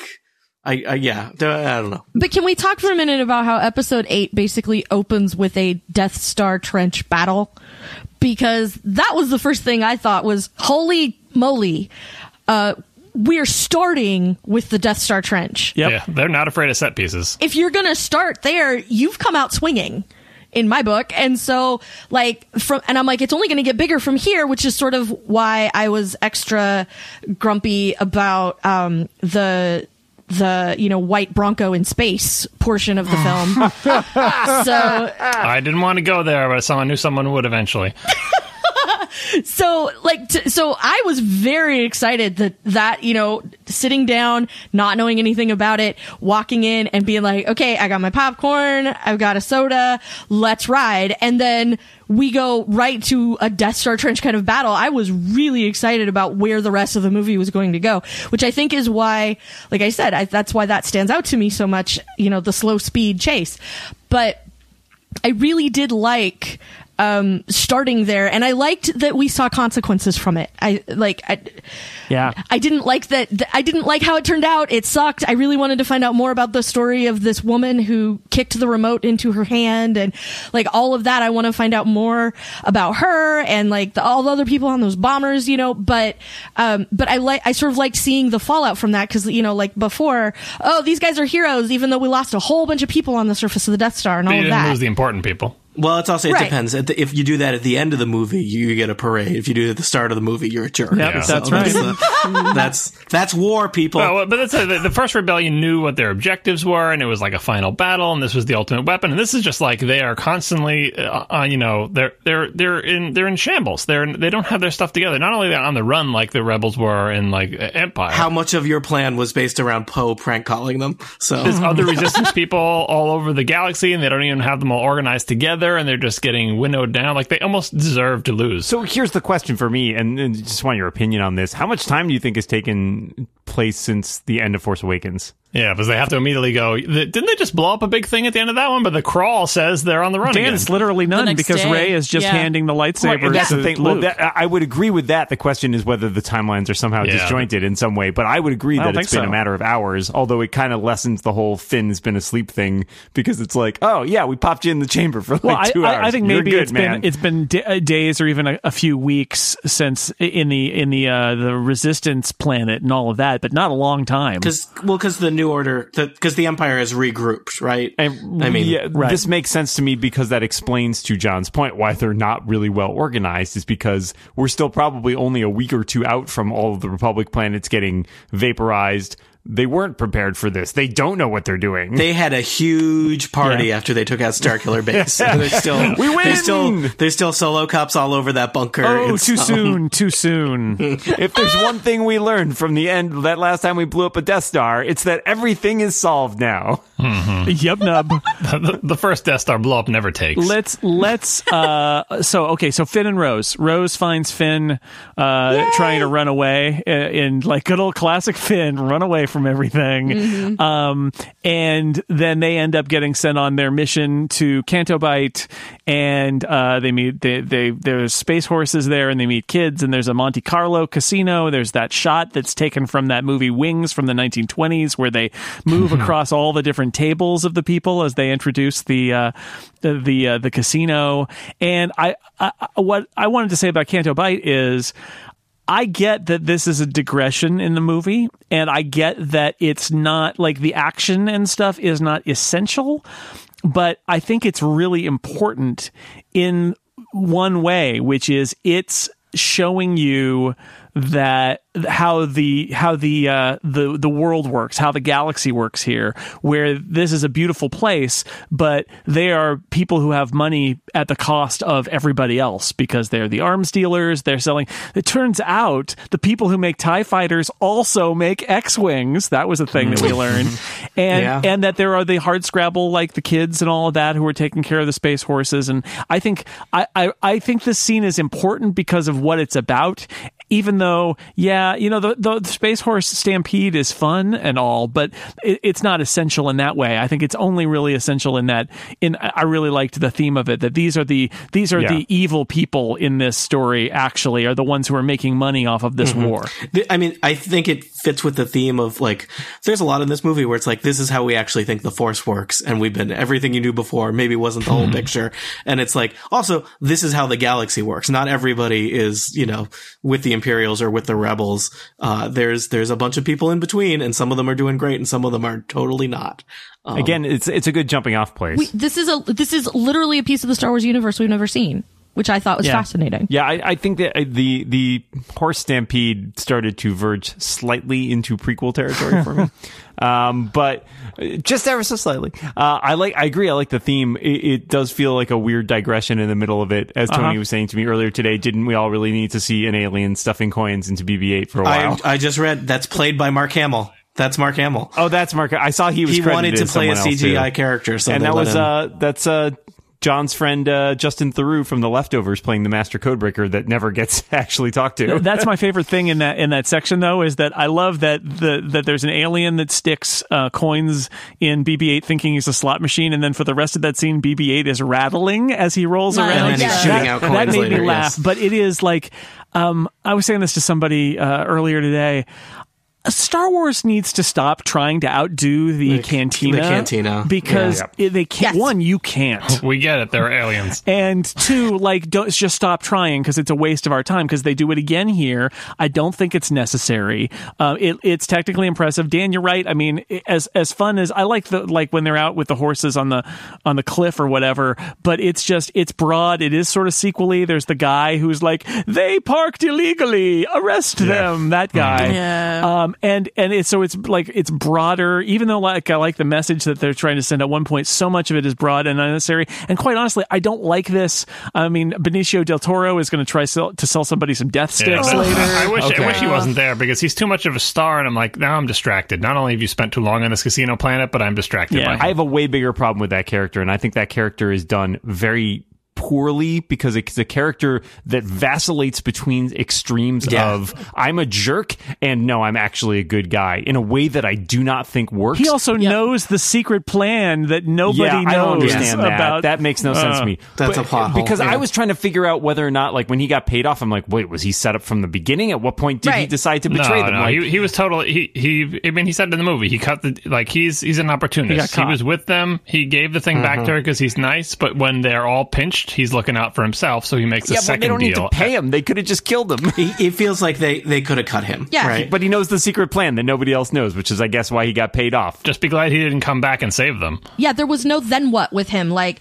oh, but it turns out he really is a good guy, or It turns out he really is a bad guy, apparently. Uh, I I was hoping he wouldn't come back. I thought I thought he was going to save them in the cargo bay at the you know it just Yeah. seemed like that's that's where this No, will I go did- right. That's his, his role as a character is to not come back to show these kids that guess what this is this is as he said he says it right in, in the thing this is how the machine works or something to that effect. Tough Galaxy. He's not going to come back and save them. He's not going to have a Han Solo moment and come But back. that's fine. But but the moment but the moment of him saying like I'm a jerk because I need your necklace. Oh no, I'm just kidding. I don't really need. it. I was just going to use it to hotwire this thing. Like that as a sort of fake out, it doesn't fly for me. But after, especially if you're going to end up with the opposite mission. Uh, I don't. I don't think it was a fake out. I think he wanted the necklace because it's valuable, and I think he uh, felt guilty about it and gave it back later and played it off as oh I needed it for this thing. When Why he would he could've just used feel a paperclip. guilty? He does not seem like a character who's guilty. I feel guilty stealing your necklace, but I do not feel guilty selling you out so that you'll be executed in front yeah, of me. that that's inconsistent. But because to me, well, here's that's the thing. That's that's when push came to shove. He's he has the he has the freedom to be magnanimous and nice and have feelings, but when it, his neck's on the line, he's got to look out for himself. Like I, I don't think it's well done at all. But I don't like, think it, enough does- I think it does hold there. together. And I, I, think I disagree. I, I don't think it. I do not think it's a, a consistent. It, it strikes me as just it's it's broadly done, and there's interesting. In, there's an interesting thing in talking about characters who occupy that space of gray and that moral equivalency. I think there's an interest in that, but I don't think it was handled well here. I almost wish he had just been like, they met him in the jail and then he'd be like, well, how much can you pay you, me? And they'd be like, well, we don't actually have any money. It's like, well, then I can't help you. Sorry. Bye. I'm out. this is my scene in the movie.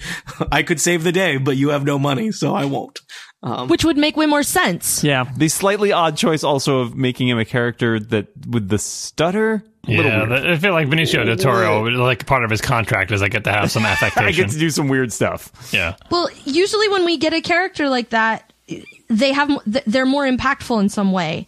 You know, I mean, remember how much time and space and everything else there is between Luke and Leia who turn out to be twins by the time we get to the end, right? So like I just expected I expected either way more or way less of his character than what we got because he should have either been a casual toss off character that we didn't get interaction after interaction with or he should have been a slightly more interesting character because it turns out he's really like Snape level undercover for the resistance or something.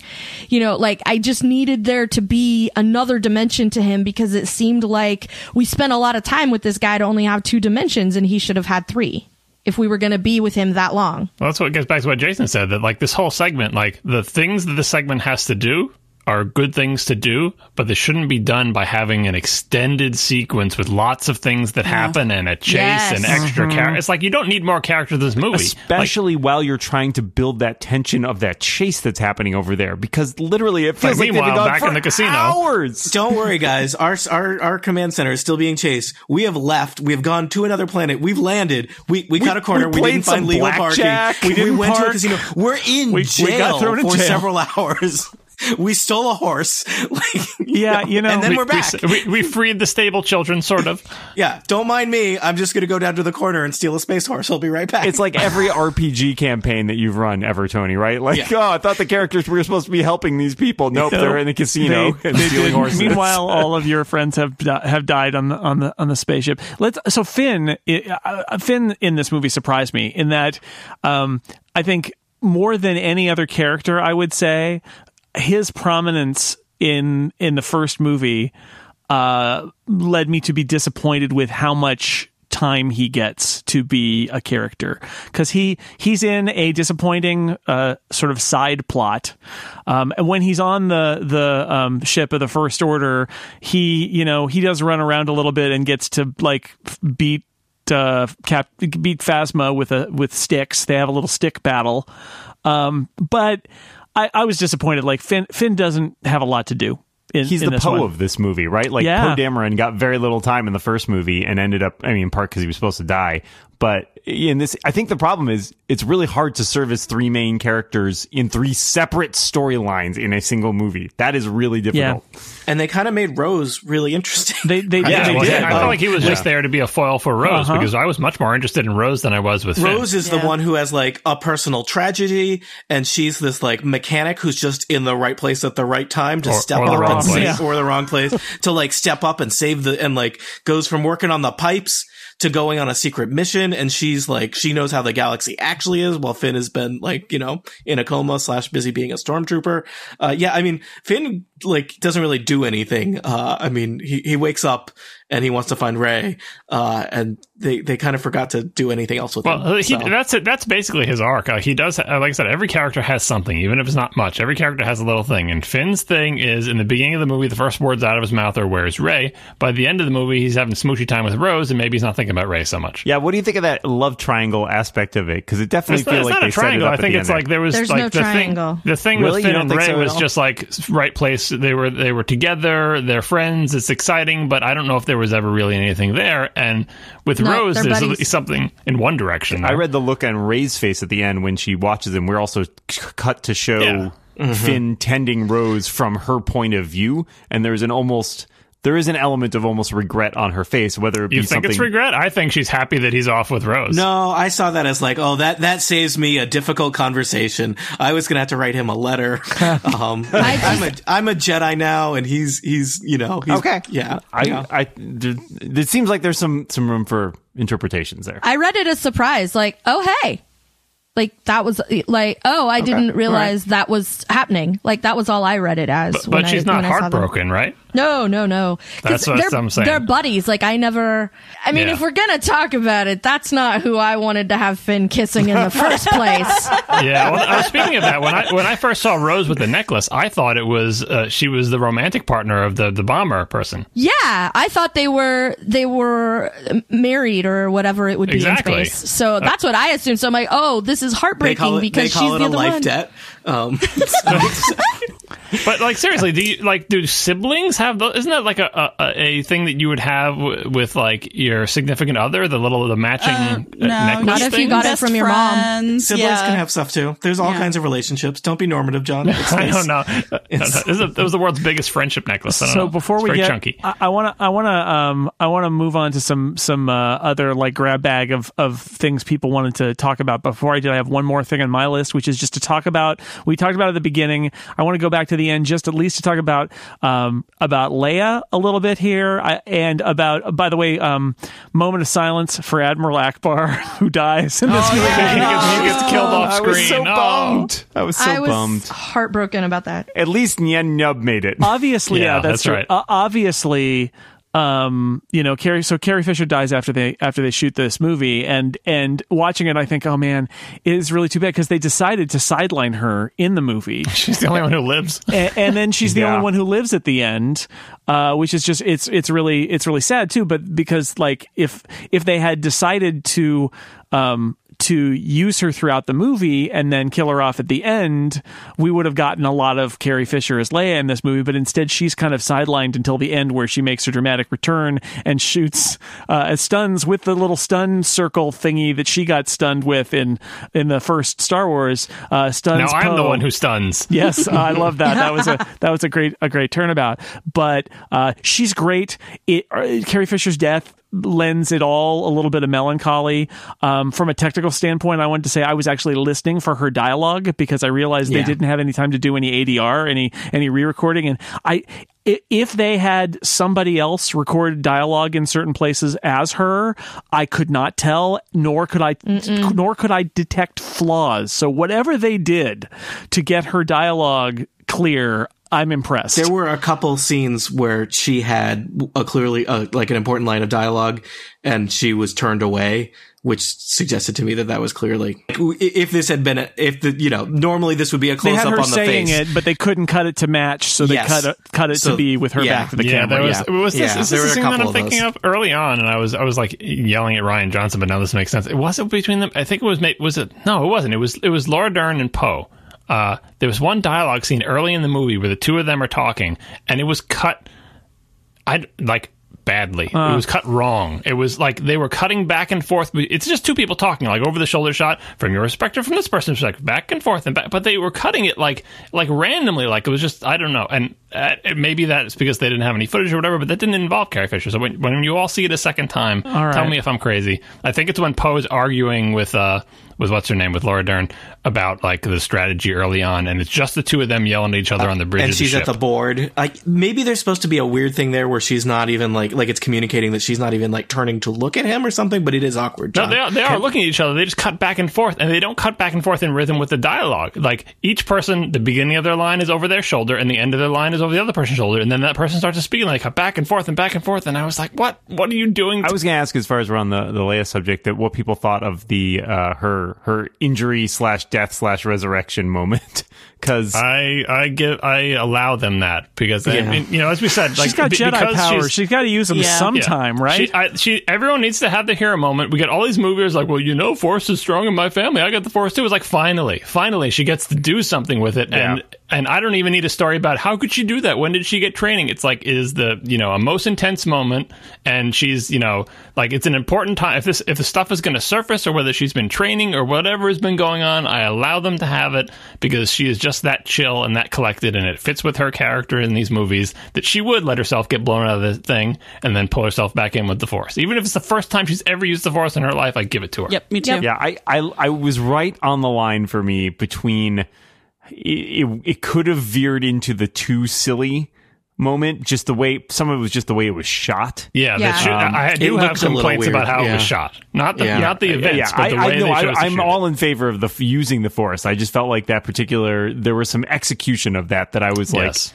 it could have looked a little more awesome. Yeah. Definitely. I knew going into this that I was going to cry a lot every time Carrie Fisher was on the screen.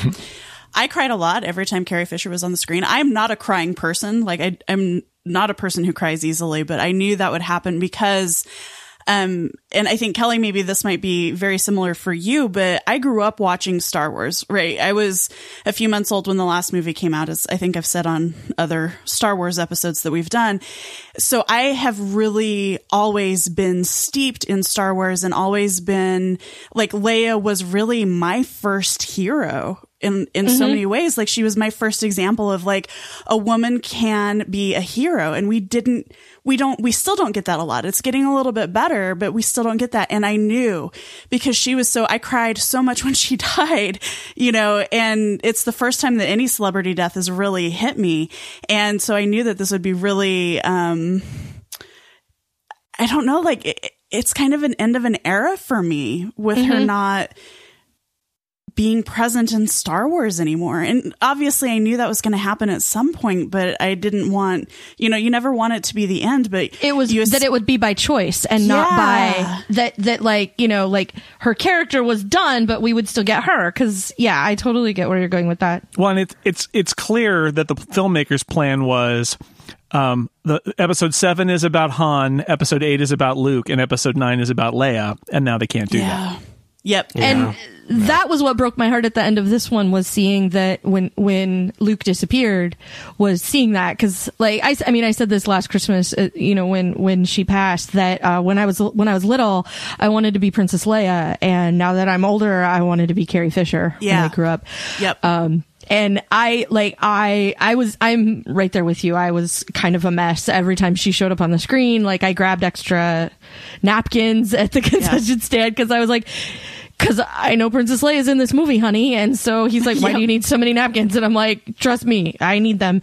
And because she was the yardstick I measured everybody else by. I saw the original, the, I, I saw Star Wars when I was very small. And so, like, basically I broke forever because George Lucas didn't know how to write her as a girl. And so she did all the same stuff the boys were doing. She ran and she shot and she bossed people around and she mouthed off to everybody just like everybody else did. And so I just took that with me in my life, which is a lot of how I ended up where I am is like, well, Princess Leia can do all of that. Why can't I do everything the boys can do? So like George Lucas's failure as a writer was like, a core moment in Yep. my life because that was basically my yardstick. Like I would watch people on TV and go, why is she just sitting there waiting to be rescued? Princess Leia wouldn't do that. Like that was, you know, that was always what I came back to. So I was heartbroken when she when she passed for that reason, and then also because I later I wondered what it would mean for the Star Wars universe, and now it breaks my heart that she doesn't ever get her movie, Yeah. especially after she was sidelined in this one. Like I I got really frustrated with that Mm-hmm. in this movie because I'm like, we didn't we don't have any Time more is of precious her, with and- Leia. Why is Yes. she asleep? Yeah. you're- Yeah. Yeah. we don't Yeah. have any more of her and this is what you give her to do and ah like i get that you gave me a different girl but i kind of need a little bit more of this one first. When the bridge blew and she went out and I was like, no, like I get more than yeah. five minutes of her on the screen. I have to have more than five minutes of her on the screen. And that's also a lot of why I'm willing to kind of forgive. Cause I think if I were, if it had been any other character, I would have been like, uh huh. But Yeah. that's a, a lot of why I'm willing to forgive that, like floating back, even I'm like, she opens her eyes and I'm like, no, you can't, you can't open your eyes in space. It's not. yeah the the execution of that was a little eye rolly for me but i totally but i absolutely forgave it i'm like It's fine. Yeah, it's fine. this is this is showing that you know she does have at least some or is able to tap into some you know whether she even completely realized it or not so i was i but i was very sad and part of the reason i was very sad is before before i went to this they showed a screening they had at the chinese theater yesterday and it was a picture of a dark theater with all these lightsabers up in the air and they said that it was a moment for Carrie Fisher before the movie started. well, now I'm crying. Yeah. All right. I would like to go around to each of you and ask if there are uh, if you've got some other. This isn't your final wrap up of of your overall thoughts about the movie. It's more like if there's a, a point or two that you wanted to make that we haven't gotten to because, like the uh, movie, this podcast's structure is a little ramshackle. A lot of good stuff in it, but it's kind of all over the place. so, Tony, do you have any um, any any thoughts that that you haven't brought up yet that you'd like to get out there? How do, how do people feel about crystal foxes? I was a little. I feel like they had maybe spent their. they did fulfill a, a plot point, a dumb plot I point, know. but they did I fulfill Solo. like maybe maybe you know crystal foxes and porgs in the same movie. and, like, and the horse things. Whoever ca- came Yeah. up with cute animals is really having their, their day in the sun. I like the design of the foxes. in some ways, that is a met that is a metaphor for the uh, the Last Jedi as a movie. Um, you know, all no cuts to, to cute animals. They're all in. You know, three three cute animals instead of just one. One one would have done. Why got why I gotta hate animals, Tony? Uh, you know, por- crystal foxes. They just don't have the same kind of organization that the porgs do. Porganization, porganization. Come Porganization. on, you left that one on the table. This podcast is over. Dan, do you have any extra thoughts? I have so my favorite shot in the entire movie, the one that made me actually do the like mouth agape thing, and I think it was one of the most successful scenes in the movie for me, is the light speed scene where Yeah. Laura Dern's Oh character meets her. I can't believe we hadn't talked Oh, about that that yet. crap. so that is it good. is beautifully shot. I love that it's done in silence. Yeah, gasps It- in the theater, gasps. It makes sense Yes. from a plot point of view. Like I was waiting for her to do something with that ship. Right? And we've never seen that before. And that, that was the thing is like, doesn't everybody want to know what happens when you fly a ship at light speed not like through Dustin a bunch Crouch, of other ships? so I thought that was an amazing success, and for Yes. me, that was just one of the highlights. It just it looks fantastic. Headcanon, the reason she can't tell anybody about what her plan is, is if people knew what this was the plan, they wouldn't have let her do it. So Yeah, that's, that's why fair. she can't tell Poe what the plan is, because Poe would have insisted on on flying that ship or doing something else even stupider than what he actually did. I can't figure out if she had intended to do that originally or was just No. like covering. I No, feel she like didn't. she She didn't, because it was when yeah, they she just sees all blown the transports getting blown up Yeah. and decides what do I have at my disposal? It's this big ship that I can fly through. We got one Yep. jump for one light speed jump left. Remember we telegraphed that early we hung on. a lantern on that one. Um, and th- and that made me really. It really redeemed her character for me because I did have that problem with her being the not telling people the plan. I agree that it just it struck me as so frustrating, and so that's a great moment. Like that's a great heroic moment for a character that we've only known for you know two hours or so. But it Everybody gets their hero moment in this movie. It really works, and I and I think it's just it, it was the one shot in the movie that made me like my jaw drop. when did because it seemed like from talking to different people uh, when do you realize that luke is not there uh, I, I thought he was not there at the end right from the beginning because I thought he was force projecting himself there to like say goodbye to Leia who's about to die when this this base uh, goes down. I I told you this during after the theater, Tony, but the thing I was staring at it for like two solid minutes, being like.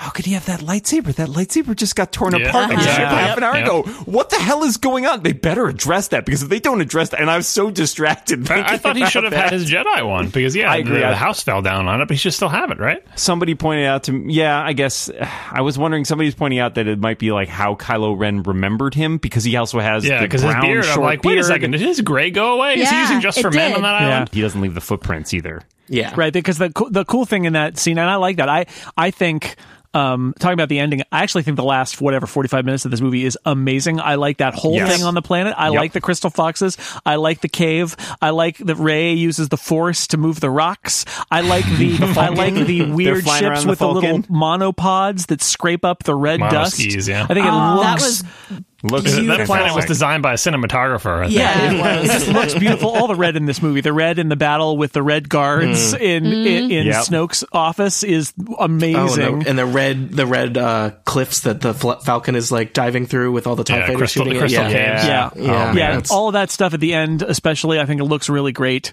Um, and and including the fact that they're yeah they're walking around out there or driving around, and it's the red underneath the white, so it's exposing what's underneath and all that. It's all that whole scene is really great. I like that whole the whole thing. What was Finn's plan?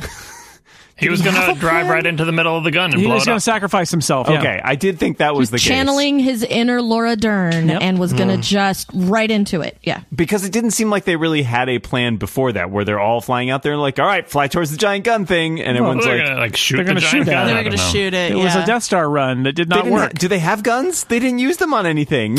Also, like it, like like an hour ago in Finn's time, he couldn't he couldn't fly a ship. So you know, you know, He's learned. uh, Kelly, anything that we haven't talked about that you wanted to bring up? Just that I really dug the salt planet. Or Yeah. whatever you know, whatever it is, the red, the with with its delicious red center. Um, I thought it was. I Cherry thought Red it, Planet. yeah, it was. Well, it, it was. Or is it cinnamon? It was really I can't interesting. and the and like the fact that they had the skid that you know she said like use the skid because it stabilizes your ship or whatever. And so that's that shot that we got in the trailer you know with the red coming up behind the ships. And and those shots like uh there were two moments when i really just sort of like took the mental picture. And one of them was that silent explosion.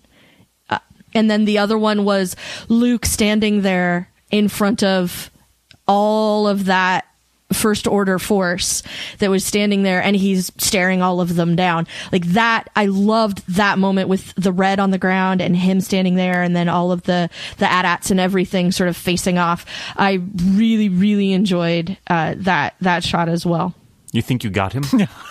I just, I really enjoyed that. a, lot, a lot of funny lines, hilarious. especially with the First Yes. Order in this movie. Yeah. it was jokier i think Uh-huh. than than i A little remember quippier. star wars being Force Awakens also, I feel like, leaned heavy on the humor. I think they both Yeah. did. And I think that's fine. I'm okay with that. It usually lands for me, like the, especially Mm-hmm. just the, these, it's a more modern humor than we had, you know, like obviously 30 years that later. That moment. y- You know the the um, uh, page turners. They are not from Yoda. Yes. Yes. That killed me. That's so great. So funny. Amazing. I don't know. Some of some of them get get to me a little bit because I feel like it's like it, it's almost like it doesn't have the confidence to be dramatic, so it has to be silly. Uh, like the line where where Rey asks uh, Kylo to like put a shirt on, um, like like that's funny, but it also kind of takes you out of what's Yeah. going on. I, also, Um, I watch so I watch know. Girls. I feel like Adam Driver just is allergic to shirts or something. I don't really know Okay. what's happening there. It's a serious condition, Jason. Yeah. I'd like you not to make fun of it. the emo Kylo Ren account came back, and I think Yes! they just tweeted, uh, "I've been working out." Yeah, that was the only one Aleen. Uh, love it. Any uh, Love it. any extras that we that we haven't covered yet? Um, a couple. So there was that scene where it, it was Rey's first lesson. And she's sitting on that rock and Luke is talking to her and it keeps cutting it kept cutting to these different things that she was she was describing. Yeah. Like cold and hot. that really took me out. Like if if they had just kind of described that and let me experience it kind of as a, a- like a meditative exercise or whatever, I think that would have worked better for me rather than like, oh, let's really show you what cold might be. Like I know what cold that was is. the most kind of like um not quite avant-garde but the most aggressive sort of stylistic editing choice in the movie They- They showed Yeah. time lapse plants growing, Jason, in a Star Wars movie. i know Yeah. right it's wild i, I Yeah. that, that's that's plants. Rian Johnson saying i'm gonna i'm gonna not try to make it look just like I mean okay JJ Abrams was constructing an homage to Star Wars movies right this is Rian Johnson being like well, But, but it looked like a JJ movie too. It- wh- like what- it just so happens that his style is a closer fit. I was going to say, what does a J.J. Abrams movie look like? And the answer is an amalgamation of a lot of 70s. Spielberg, Lucas, lens flare, Uh-huh. exactly. like it's all in there. So it's all it's all a good fit. Anyway, I I, I kind of liked it, Aleen, because it was different. But I get I, I I get your point on it. it. It was very different from the feel of a Star Wars movie. Um, so there's that. I really liked after um after Kylo Ren killed Snoke and the fight with the guards. I really liked that. I liked seeing That's them work fight. together after they'd been. I was I was kind of iffy on kind of the whole bonding through the Force exercise, but I feel like that payoff in um whatever the enclave of the ship. Um, I, I thought that was really good. I had this moment where I was looking at the guards, kind of the first scene that we're in Snoke's room, and I was like, that looks really 70s. And then I was like, that looks really 70s. And that was kind of cool, but um, it also, uh, I think John Scalzi wrote a blog post that said something about there was a scene that looked really Star Trekky, and I think it might have been Yeah, that scene where he it means. didn't. Yeah, it didn't quite feel. It was another moment where it didn't really feel like Star Wars. It felt like it was of an age, but it didn't feel like Hmm. Star Wars to me. Um, but I loved that scene. I loved seeing them work together. I loved, and I had this moment because I've been doing this internal debate, you know, over the last few days. Like, okay, is there is there actually a redemption arc for Kylo Ren, or is there not? And I was thinking, well, maybe this is maybe this is at the beginning of it, and you know what they wanted me to do. but I really enjoyed that, and um, I'm not hearing people talk about that a whole lot, but I thought it was a great, great scene. I think that scene is amazing. And as a kid, I was obsessed with the um, the red guard for the emperor, Imperial guards. right? Yeah. Yes. And so, so this is like a payoff of that. Which these are those. These are basically like those guys, and it turns out they are tough. They're killable. They're very much killable, but they're really tough. I love that moment too, and I, I think you know the fact that they're both working together under sort of the presumption that the other person has like aligned themselves with them is a great dynamic to just have them both be like Rey's like yes he killed Snoke. He's a good guy now. And Kylo Ren's like oh she's helping me. She's come to my side. And it's like nope you guys got close uh but you still couldn't quite like be you couldn't quite get on the same page there There's there's also the really cool thing where the like the room transforms, right? When they're first there, Yes. the walls are all like Fire will do that. red and strange, and then like I guess They catch on like, fire. Yeah, they catch on fire. The I guess the tapestries burn, and it's it's just this giant observation platform looking out at you know everything falling apart in space. Yeah. So I was sad Yeah. that the lightsaber blew up though. That's true. Yeah. That's true. Although that was what a dramatic moment. That's it's like why it's these mine. kids can't it's have mine. nice things. Stop fighting Yeah. over your toys. You're going to mm, break them. yeah, that one was Solomon. way past its Yep. way past its warranty. That one was real old. oh yeah. Yeah. And then the last thing was there wasn't enough Phasma, and I hope she's not dead. Yeah. More Phasma, please. That's it's a waste of Gwendoline Yeah. You Christie. You think she made it through that too? She seems pretty dead. Uh, She seems pretty dead. I had hoped that there would be more for Phasma to do in this one, and there really wasn't. I mean, she got another fight with Finn, and she we don't, loses. we, please, we don't need more characters. We get to see her eye. Well, yeah. I mean, but so then why have her at all, right? I mean, I know Yeah. it's because she's shiny. because she's shiny. That's people towards like us. the She's very shiny. There's there's a promise there that's not kept Yeah. in terms Well, of go. Get, apparent, Yeah. There's a good. There's a tie-in novel Sure. which a lot of people seem to like. Great. So there you go. we we haven't mentioned the uh Rey's dream sequence in the cave. Um, Oh yes, I wanted to ask about people's interpretation of that. Yeah, I well, I'm wondering what we're supposed to take from that, or if you know, if if we will get more to that in a later movie, or if if that's all that's what we're supposed to, you know, get I had from a it is theory, there. or I had an interpretation of that, which was so she asks about her parents, right? Yes. Right. And in the end, she sees only herself, and I think it kind of goes with what Kylo Ren tells her. Yeah, Yeah. It, it's not that she's so much that she's nobody. As it is that her parents aren't nearly as important as who she Yeah. has become herself. You're not from a long line of Jedi. You're it. Right. And it's you are that's fine. You are you are sufficient unto yourself. You don't need to somebody pointed out somewhere I, I forget who this was, but it was a good point about the the it's never about where she came from. It's always about where she's going. And I think that's the most key thing about Rey is this whole idea that she is not part of the the Skywalker lineage. She's not part of anything. She is just one person, but she has the Force, like we see eh, some other people in the galaxy might as well, and that she is just as important as any of that. It doesn't matter what her ancestry is. Like that was the only eh, thing I could sort of take out of it. Although that scene, I will see, I will put that up there against the uh, time lapse plants and everything for being the sort of avant garde trippy scene. Yeah, in the it was. movie. Yeah. There was one other aspect to that is that uh, you know that's supposed to be a part of the dark side on the island that tempts you, and that she goes right to it. Um, And then Luke mentioned at one point that the the whole point of the dark side little cave thing is that it's it lures you down by trying to offer you whatever it is that you want, and she wants her parents, obviously. So it's like, oh yeah, come down to the cave, into the seaweed cave. It's great down here. I'll tell you all about your parents. Mm-hmm. Right, and and she goes down there, and he gets her down there, but it, in the end, the dark side can't deliver. Like it can't actually show her her parents. It just you know, it, so she goes down there trying to be fulfilled. I think you know, the, the other that that's the other, other lesson. I think was like the dark side is tempting and promises you what you think you want, but it will not deliver. You won't get what you want from the dark side. Also, Um, could but- but- maybe the Jedi Masters stop moving to these planets that all have dark side caves on them? Wherever they go, they, they bring the dark side cave with Yeah, that's- You they set know, one up. it- That's part well, of the it's deal. only It's what you their take soul. with you, Dan. It's in their soul. You got to have that. What's in Yeah. the cave? John, anything uh, we haven't uh, brought up that you think needs to be on the agenda before we wrap it? Perhaps this will surprise you, but I have about seven more podcasts worth of things to say about this I- movie. yeah, I know. Um, but we don't have time for that, so I'm going to pick a few uh, here. Uh, one of them is we t- when we t- before these movies came out, before The Force Awakens came out, we talked about this, and I think I voiced then one of my fears was uh, that these movies would dwell too much on the old characters, and that uh, and I wanted to see this to be about new characters. And The Force Awakens is the first one, and you've got all the old characters there, but you've got to introduce and establish these new characters, right?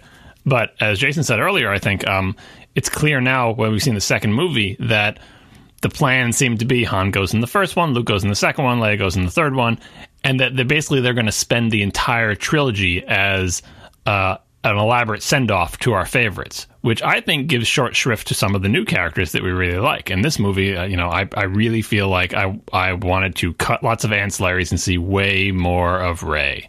um, and and that and I didn't get that in this movie, um, and I guess now is you know it, it, a blessing in disguise that we know there's not going to be Leia, tons of Leia in the next movie. But then, she, like, as everyone said, she didn't get to have her movie, right? So I don't. I'm conflicted about the idea of these movies being uh, being so focused on these older characters, whereas I feel like they did such a good job introducing the new characters that there's not enough room for all of them to be together. So I'm I don't know how I feel about that yet, but uh, you know I'm going to see it again and I'm going to dwell on it because obviously I love these characters. I love the old. Who doesn't love the old? Who doesn't want to see them? But I like the new characters too. Um, the other thing that struck me about this movie when I watched this, and this is one of the, the, the things that gets me choked up about these movies. I don't I don't know by proxy or whatever. Like I you know I didn't I grew up seeing movies where all the heroes were like me. I didn't I was I didn't have any representation problem in anything that I saw. Right. But in in my you know in my old age, like I I have come to a fairly, you know, uh, some kind of connection and appreciation of the idea of like, what if everything you watched when you were a kid, you never saw yourself on the screen being a hero, right? And to have that even turn just a little bit uh, is to me, it's like satisfying uh, by proxy. That I'm that basically that I'm proud of the Star Wars franchise. That this movie, in a matter of fact way, has women in charge and doing important things and talking to each other about something other than a man, like you know the whole the whole nine yards. Like they don't they don't lean on it too much, but I notice it and it's there, and I appreciate the idea that there are people in the audience seeing this, and it's normal for them. It's normal for the general, you know, Leia to be in charge and the second command to be in charge, and it's normal for uh, the women to be active participants in whatever is going on. And they did such a better job in in, uh, in these movies of showing all the different people who are fi- piloting the ships. The women get blown up just like the men. They're not special snowflakes. They get just slightly more equal treatment. And I, I appreciate that. And like I said, I'm I'm proud of the franchise when I see that, and I'm proud that it doesn't that that it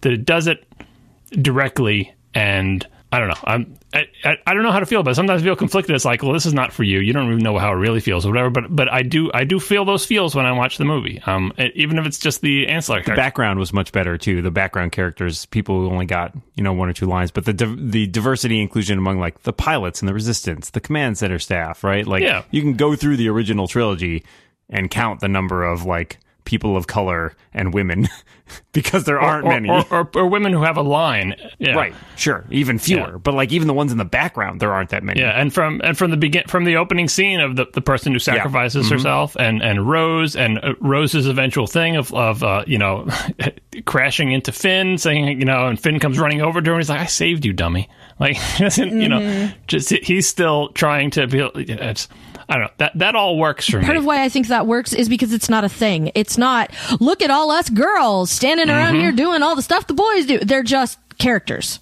Right, and, right. and they, they're people they, doing what anybody would do in that situation, and it's not about well, gosh, what will my woman brain decide is the right decision here? Like that's none of that ever happens, and I, for me, that's what struck me about it. Um, you know, because like I'd seen somewhere that Laura Dern was in it, so I was sort of waiting for her to show up and you know, and I was I I was glad to see that like it wasn't a thing.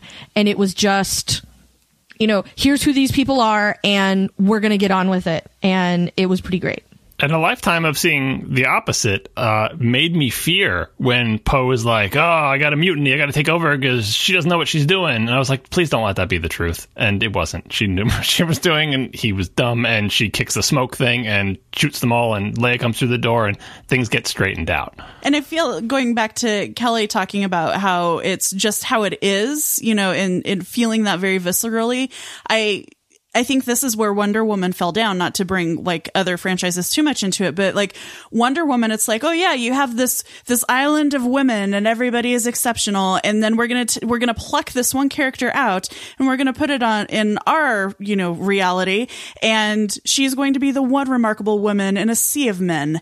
Um, and with, with Star Wars, what they're getting, what they're grokking onto is that no, that's, that's not what you need to do. You don't need to make it a big deal that one woman is exceptional you need to make it a a thing that women just exist and are capable. And that's what I really, really love about what they're doing now and how they've kind of course corrected. Yeah, I guess the final thing of my 8,000 more things I have to say about this movie is um, just to, to, to, give voice to what I think are going to be the the most common complaints uh, about this. Um, so many, th- this movie, when I'm thinking about it, what does it feel like in my mind? So many beautiful moments um, so many beautiful set pieces connected to each other by writing that is okay to good but never great and sometimes a little bit clumsy. And that's what makes it feel like when i like I think of the shape of this movie i think of it as a as a, a like a bunch of shiny gems connected together with some okay string and there's a lot of them, and it's a really long string. And, and just a, an old sock full of diamonds, says John Siracusa. yeah, yeah it's, it's, something like that. It just, but it's like it's just it's so it's just so shambling, and and I think the the individual scenes like I, I, know you guys were talking about the big red area with the the tapestry that catches on fire and stuff like that but that and the fact that, that looks like star trek i think a lot of people have uh, you know in in the gems in the moments even some of those, I think everybody has the ones that they think were off. Some people don't like the Leia going through space because she looks like Mary Poppins, and I mostly agree that that was a bad way to shoot that. I found that the lighting and set design in the big red room uh, didn't feel like Star Wars to me. After Snoke was dead, I think those red guys should have left because what, what the hell else do they have to fight for? I think that fight scene between them and the red guys, yeah, it's good to see a fight scene, but it does. There was no stakes anymore because Snoke was already dead. Uh, that whole throne scene, uh, I felt like was undercut by sort of an order of operations error. Um, but everyone else has different ones where they're like, okay, well, I like that, but I didn't like his other things. Yeah, uh, that's. The, I don't know if there's so many that everybody you can just pick which diamonds you want out of the sock. Right, but I don't think they were all. I don't think anybody liked all of them. That's what I'm getting. At. Yeah, I think that's. I think that's accurate. Um, it sounds like we are beginning to tell people what we what we feel about the movie as a whole which is a good way to wrap it up.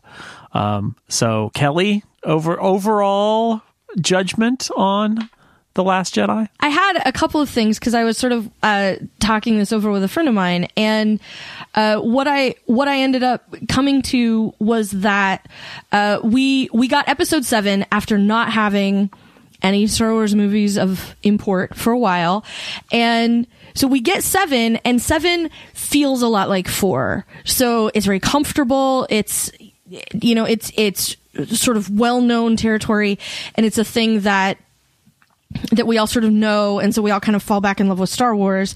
And then after that, we get Rogue One, which is darker and different and tells a Star Wars story, but it has like different moments and a different order of things and a different style and a different like molecular approach to telling a Star Wars story in a movie. And so I thought that was really interesting. And then after we get, so, you know, after we get, uh, Rogue One, Rogue One was prep work for the real time release of these movies. This is just me and my crazy theory, but here it goes. So, episode eight is the big Sharpie line between original trilogy and new trilogy in my mind because this is a new kind of Star Wars movie. It feels like Star Wars. It looks a lot like Star Wars. There's a lot of Star Wars elements within it. Uh, some we like, some we don't. You know, again, like like John was saying, you know, whoever you are, um, there's things we don't, and things we don't, and things we do.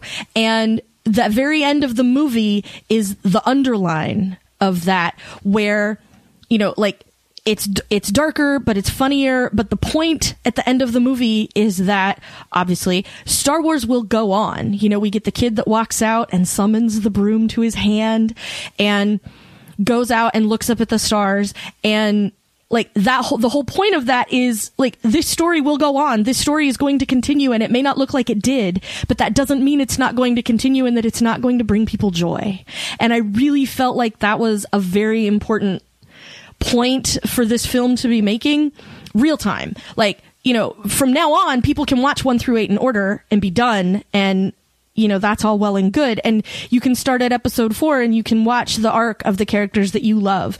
And, like from this moment forward, that part doesn't matter quite as much. But I really feel like it's important for people who are seeing it now in chronological release order because for the most part, most of us can only really move one direction in time. And that's, you know, one second at a time. And that's the part that's going to happen is like, this is, this movie is telling us Star Wars stories are going to take new different shapes and Star Wars stories are still going to be interesting. And, you know, sometimes change is kind of hard, but that doesn't mean it has to be a bad thing. And that's what I got out of this movie is that, um, we are going to continue to get Star Wars and it may not look like it used to, but that doesn't mean it isn't Star Wars. Tony, overall thoughts? Uh, I, I feel like we've we've hit it. Um, there were lots of moments in this that are very Star Warsy, and I love them. The overall shape of the movie is a little ungainly and a little, you know, it's, it's maybe there's there's too much in here. Um, so I think it was a great time, and I'm happy I saw it, and I will no doubt see it again many times. But you know, it's not the best movie in the world, but it's it's Star Wars, and we need Star Wars. The world is better when there's more Star Wars in it, especially if you don't have to go to the to the uh, expanded universe. But that's a different podcast. Yes. Tony and Dan sad expanded expanded universe confessionals. Okay, stay, everybody stay tuned for that. Yeah, brought to you by Dash Rendar. Um, so Uh, Aleen, overall thoughts? Um, I I like it. I, I I feel like we've like Tony said we've covered it. It did feel a little uneven. It felt a little long. It felt like they tried to cram too much in. Um, I'm still like I said earlier. I'm still processing. I was giddy when I came out of the Force Awakens, and I think that so much of it was because going back again to being a woman and seeing a woman in a role where she is capable and and kicking butt, like she's rescuing Finn right and left. It's amazing. Um, so I don't, I didn't have those like really excited feelings coming out of it, but I, I don't hate it. I don't feel like I need to go back and see it like right away. Um, I, I, I probably will, but you know, it's not going to be like The Force Awakens where it's like every day I'm like, why don't we go see a movie today? Justin will be like, my, what do you mean? So, um, yeah, I, I liked it. I don't love it. Maybe, maybe that'll change as time goes by. Uh, maybe there'll be a fan cut with, you know, the, the Finn and Rose parts taken out and I'll, um, I'll like it a little bit better. We'll see. Dan? Man, I am just feeling com- contemplative about this. So I, I, I had a similar experience in that I came out of it and my head was just like, it felt like the movie. It felt over full, and I was like sorting through thoughts one at a time, and it's it's tough because like I I obviously like everybody I grew up with Star Wars. Star Wars has been one of my my defining characteristics like characteristics for much of my childhood and adult life. I'm sitting in a room filled with Star Wars posters. Um, and so I, I spent a lot of time like you know my girlfriend I got up this morning I was driving her to the to the subway station and we're like talking about it and she really loved it she just unabashedly loved it and she was so excited and I'm just sitting there feeling like I'm in this really weird position of arguing about things I didn't like in a Star Wars movie, and I don't know how to feel about that. Uh, it's very, it's very conflicting um, because I do think that there are, like, like I said earlier, there are lots of little bits in here that I love and that that are delightful. Uh, and then you put them all together and you're you are left with this sort of misshapen mound of thing that doesn't that just puzzles me as to what it is like this whole thing. And and Kelly's points I thought were really good about how this movie ends and and sort of redefines what the Star Wars movies are. But what's weird about that to me is like I would have expected that at the end of episode 9 like to have this like major defining moment and talk about all of that at the end of the middle part of the trilogy like it just feels like again like I feel slightly off balance about it. Um, and there were parts that every once in a while, occasionally made me kind of like raise my eyebrows about something that I thought was maybe felt a little prequely or a little silly. I was thinking also of the scene we didn't discuss where BB-8 takes over an ATST and they all jump on top and walks out, and I was like, all right, all right, sure. um, it was short. it was over fast. Well, that's that's right after the scene where BB-8 disguises himself by th- having a box thrown over him. See, I'm there for that. like that. it's- Yeah. It I like- turns out there's a funny. there's a big line between those. I, I, Yeah, so- Also, yeah. I like the scene where um, at the very beginning where BB-8 keeps essentially sticking his fingers in various Yes. things, and Yes. he's ends up also with, good. Like I was 10 amused by that. There's there's Um, mostly the BB-8 There's stuff great is stuff. That's the, yeah, like there's great stuff in there, and the and- smoldering sexual chemistry between BB-8 and evil Imperial BB-8. so Oh, is that what that was? yeah. Oh, you got to read between the lines. way between the lines. I have a theory. But uh, what I've learned over the last few years with these new sort of assortment of Star Wars movies is that almost in every case, like uh, I think you know, Liam, you were just saying when you came out, of Force Awakens, like, giddiness, I think is the, and and it was because it was the end of this long drought, and it was so much better than most of us had any reason to believe it would be, and. I think, you know, th- for me, all of these recent movies have grown, my appreciation has grown for them in rewatching them, in canonizing them, like in, in that experience, right? Because, you know, all of us have seen the original trilogy countless times. We know them so much by heart, uh, that having stuff that's new is hard. It's a hard experience to be like, it's like if somebody came down with like a new book of the Bible. It was just like, hey, good news. Um, They did that one already. yeah. Have you heard about? But like, that was like 2,000 years ago, John. Like, what? Yeah, spoilers for the New Testament stuff. They're gonna have the so-so news. You've heard the good news. So-so news. But it is it is uh, for me the experience of of rewatching these movies um has adds a lot to them and makes me much more comfortable with them. And I'm curious to see if that holds up here because I can't shake this feeling that there is something about this that's just a little bit off as much as I love it and I want to love it without any reservations and yet I still have to struggle with those reservations. So I, I think the biggest thing coming for me is like out of this is like thinking about episode nine and the idea of this, you know, be forming a complete trilogy as a story and how that's going to play out. Especially now that they have J.J. Abrams coming back to do that. So you now have these J.J. Abrams pieces bracketing this Rian Johnson piece. Uh, I think it's just going to be fascinating. And so I really, I really liked a lot of this movie, but I'm going to have to see it three or four more times before I really feel like I know what, I'm, what I feel about it. Yeah, I agree. Dan, you, you still have you have a lot of baggage from the the, the uh, Phantom Menace uh, experience. So I- you know, I- you know what? Search It's your feelings, so Dan. bad when What you- is what is truth? So Uh, I'm conflicted inside, Tony. I'm torn, Yeah. being torn apart. John, when we started this round, um, you you seem to be summing up your feelings. Do you have more? I have so much more. Yes, um, I'll, I'll, John I'll- have more I'll just uh, tell you what what I would have said in an opening statement, um, which is, as time has passed since the Force Awakens, I've had, I've, I've been dwelling on like what that movie meant to me personally in my personal Star Wars history, and it looms larger and larger as such an important such an important thing. Like I think I talked about this in the Force Awakens episodes, but like the, the idea that that uh, there would be more good Star Wars movies. That it would be that Star Wars wasn't just going to be this defining thing of your childhood that you look back on. That instead it could be an ongoing concern. That there would be more of these movies and they would be good because the the prequels had really shaken my faith that that would ever be the thing, and I was afraid to love again, basically. Um, and and the Force Awakens, I look back on it and I get like like tingles and warm fuzzy feelings and I'm just I just want to go find JJ Abrams and shake his hand and just say thank you. Like you did it. You made a good Star Wars movie and every time I think about it and look back on it it just it looms so large. Uh, and in thinking about it leading up to this movie, what I realized is that it not that I care less about this movie, but that the important milestone was passed. That now I know it's possible and it can be good and it can be good and different and that that it's not like I just like those three movies and I'll never I don't actually like Star Wars, but I just like those three movies. This says no, you actually do like Star Wars. This is a universe that you're interested in, and you can make good movies in it, and they will be meaningful to you. And then it frees me up with this movie. Like what I'm coming is my expectations were so much lower. I'm like, if this movie is not good, I'm not gonna. It's not gonna be a big deal because I'll always have. I'll always have the Force Awakens. In the same way that I always say I always have the, the, the original trilogy. But I've been saying uh, you'll always have the original trilogy for years, for decades, right?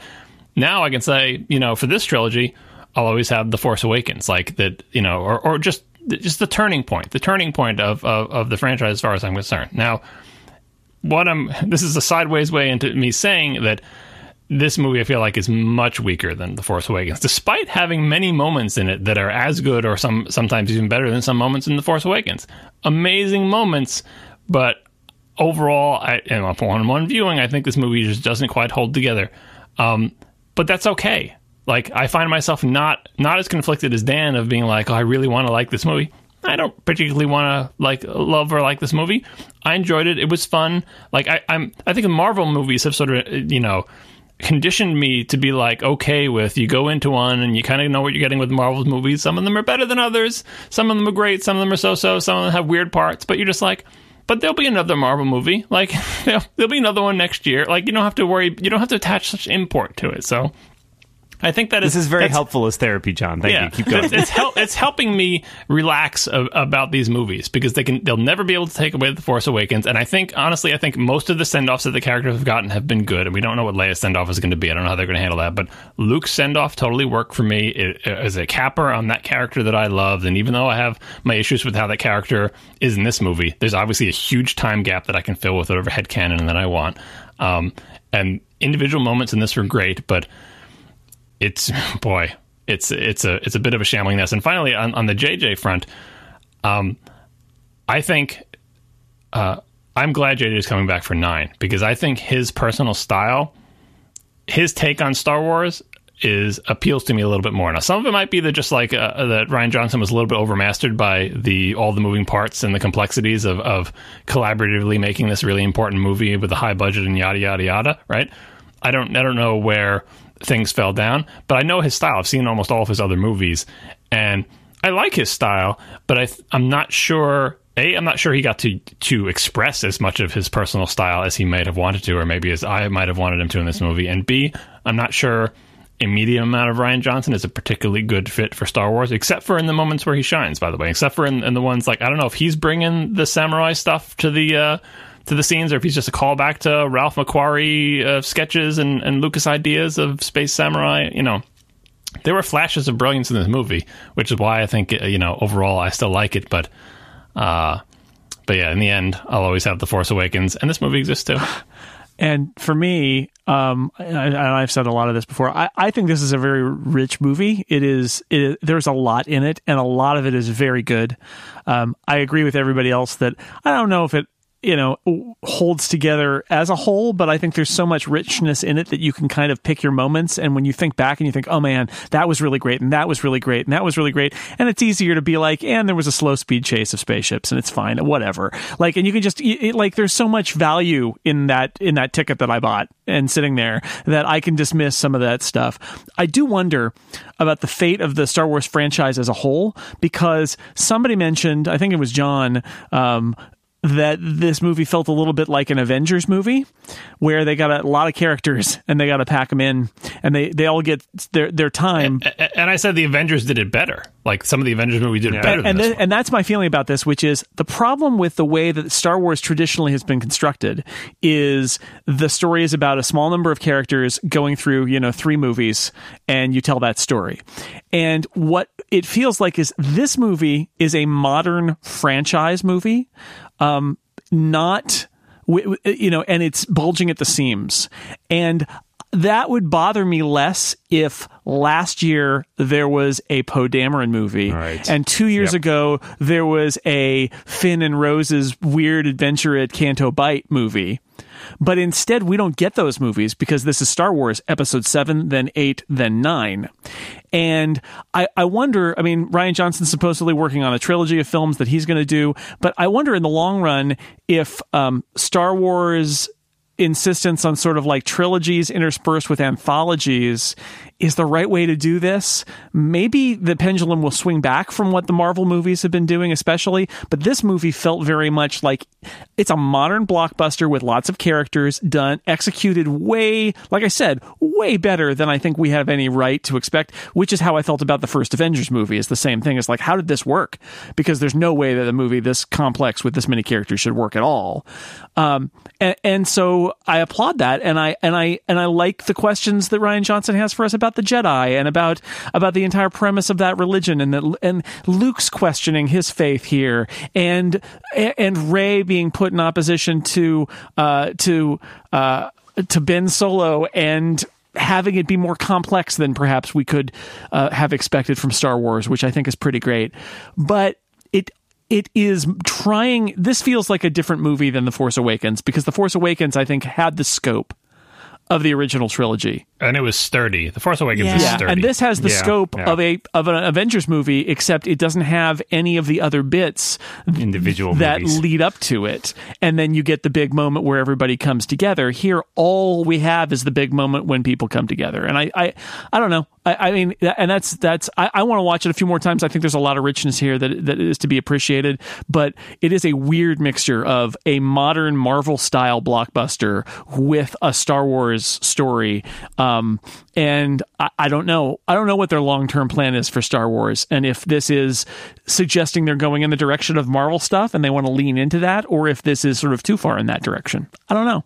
The long term plan is a Star Wars movie every year until John Siracusa dies. So and see, and, and I'm okay with that. I'm okay with that Be- because with with each subsequent movie, like th- this should help me and Dan. The like, pressure's off, right? The, the, yeah, the pressure it should be lessened for each movie because you get this long tail and just like you get it. Like even the Marvel movies, everyone has the ones they think meh. Like some people like meh on Ant Man, some people meh on Thor, some people love Ant Man, some people you know don't like the Captain America. But like, but there's so many of them. It's like Yeah, exactly. There'll be one or two that you it's like. tougher- So it- it's, it's fine. tougher Just here when wait. it when it feels like this is a load bearing movie, like because it's the middle part of a trilogy. That's what Yeah. that's I think what's harder for me is like, yeah, you're totally right that the more that you get, the less pressure there is because you can sort of diffuse that. But like the pivot point of a trilogy, uh, especially assuming that in fact this trilogy comes to an end with Episode Nine, we have no official way of knowing that. Yeah, because the, the, the principal actors are, are are not that old. Like you could put Daisy Ridley in three more movies after this. I wouldn't be surprised if Episode Nine starts five or ten years after this movie, though. Yeah, I, I,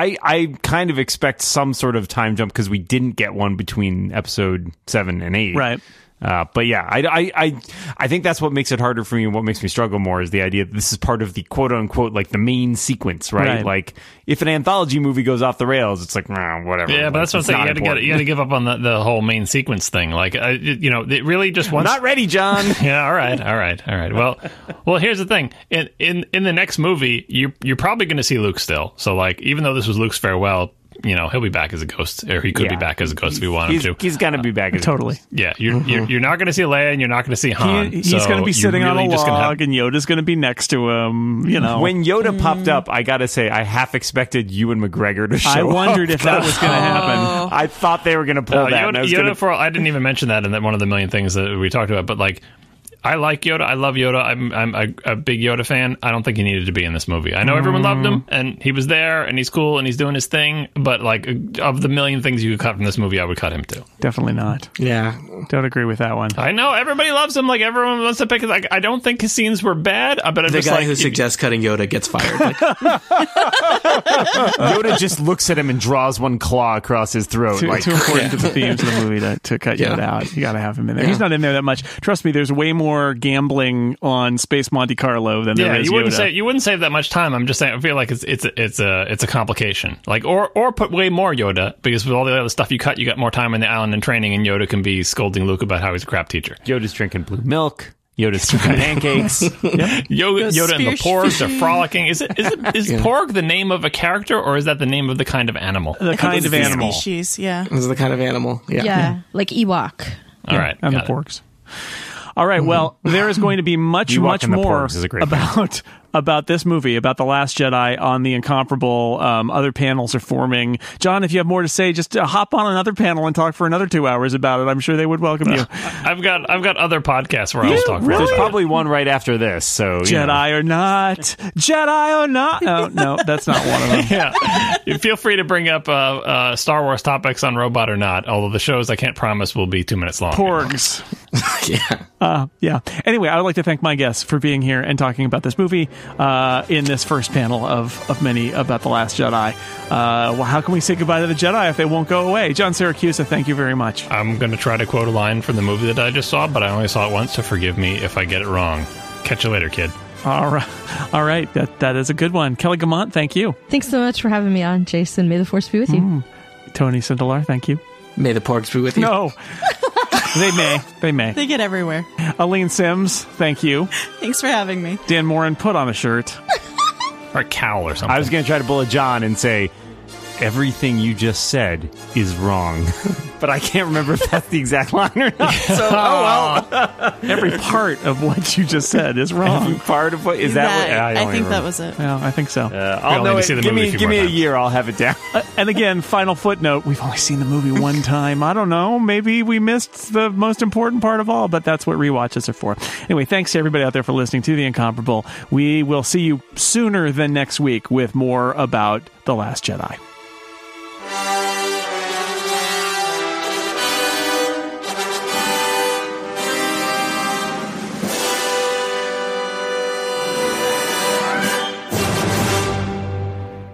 There was a brief moment where I worried that, like, what if I'm just seeing the wrong cut of this movie? like, everybody was like so effusive. I was like, is is it possible that mine was broken? Dan, it's always you. It's not reality.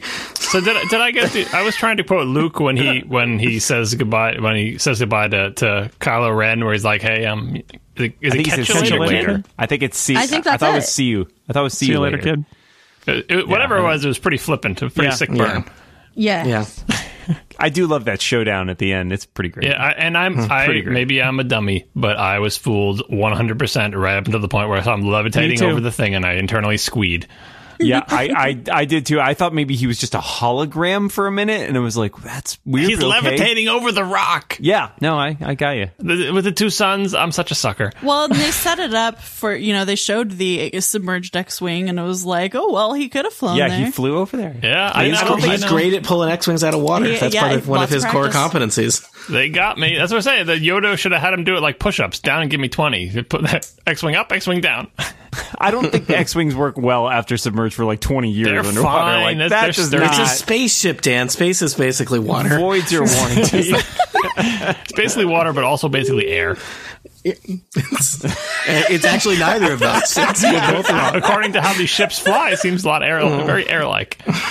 Lots of That's atmosphere. not how the space works. Yeah, I'm, I'm pretty. I, I'm really. Yeah, I, I'm not sure how anyone could be more wrong than both of what we just said. So. Every part of what you just said was wrong. Well, space is space. Apparently, the space that the Tie Fighters fly through is filled with this. That's just that. It's an internal soundtrack that plays in the cockpits for all the time. it's, just, it's like constant droning Tie Fighter noise. Like, man, I wish they would turn that off. You know, tech, techno techno was different in that era. Um, there would be a so- great episode if in episode nine at some point, like just one guy reaches over and like clicks it off, and it's turns it like, off, Oh, thank yeah. God! Oh yeah. Well, isn't there no air inside the Tie Fighters anyway? So they wouldn't hear it unless it was in their helmet. Kylo Ren's does because he didn't have to wear a hat inside It's his. the- His Yeah. ship is awesome. Kylo Ren's got some. ni- that it what was his Tie sweet Fighter is cool. I want that in It's Lego. a- it is a cool Tie Fighter. I think it's I'm out there. sure that I want will to be I want set. it's called Yeah. the Tie Silencer. Or something. Although it, it, now I'm going to ruin this that part of the movie for everyone who goes uh, back through it. But here you go. I'm sorry to do this to you all. Uh, sp- uh, I can't even get the line right because I blocked it out of my mind. Spinning is a good trick when, he, when he's spinning and firing at the ship. I did think about that. I Like thought like father, I learned like something from his grandson. grandfather. Yep. Grand- grandfather like grandson. Let's try spinning. That's a good I trick. had a moment where I thought one of the kids was going to yippee, and I was like, no, no, don't do they that. should let him get half a yippee out and then he can blow up. You got to be really, really careful with your deployment of small children. You do. in Star Wars movies. I feel like it's that is Yeah, a I, I think Broom Kid was borderline. yeah. I agree. I felt like it was right on the edge there. Well, I liked it. but I love my favorite part of that the, the casino segment, and the only reason that I like would have any attachment to keeping it in is the awesome little ring that shows the symbol where Rose gets to say, "Guess what? I got an awesome ring." And it's Yes. little. No, no, it's. That's cool. Look, I, it's cool. I'm with the band. Like that was awesome. and merchandise. then the kid gets to keep it. if somebody at Etsy doesn't have one of those for sale, Oh, I mean, like that's it's. I thought of that immediately. Like, how hard is it going to yeah, be to make the knockoff Disney of that has prop? failed us if that is not available for you know mm-hmm. ni- Oh, 1995. sure. And, and you, and it should look like a regular ring until Yeah. you see someone Right, you really and trust. You, slide give them it. the wink, and you go. Yeah. oh man, yeah. Yeah. Now I want that so badly. Movies have worked. so yep. It should be an Apple Watch face. You, you mm-hmm. turn the, the crown, and it goes. And there's the rubber. Oh, Stop. Third party watch, watch face is Apple. Get on it.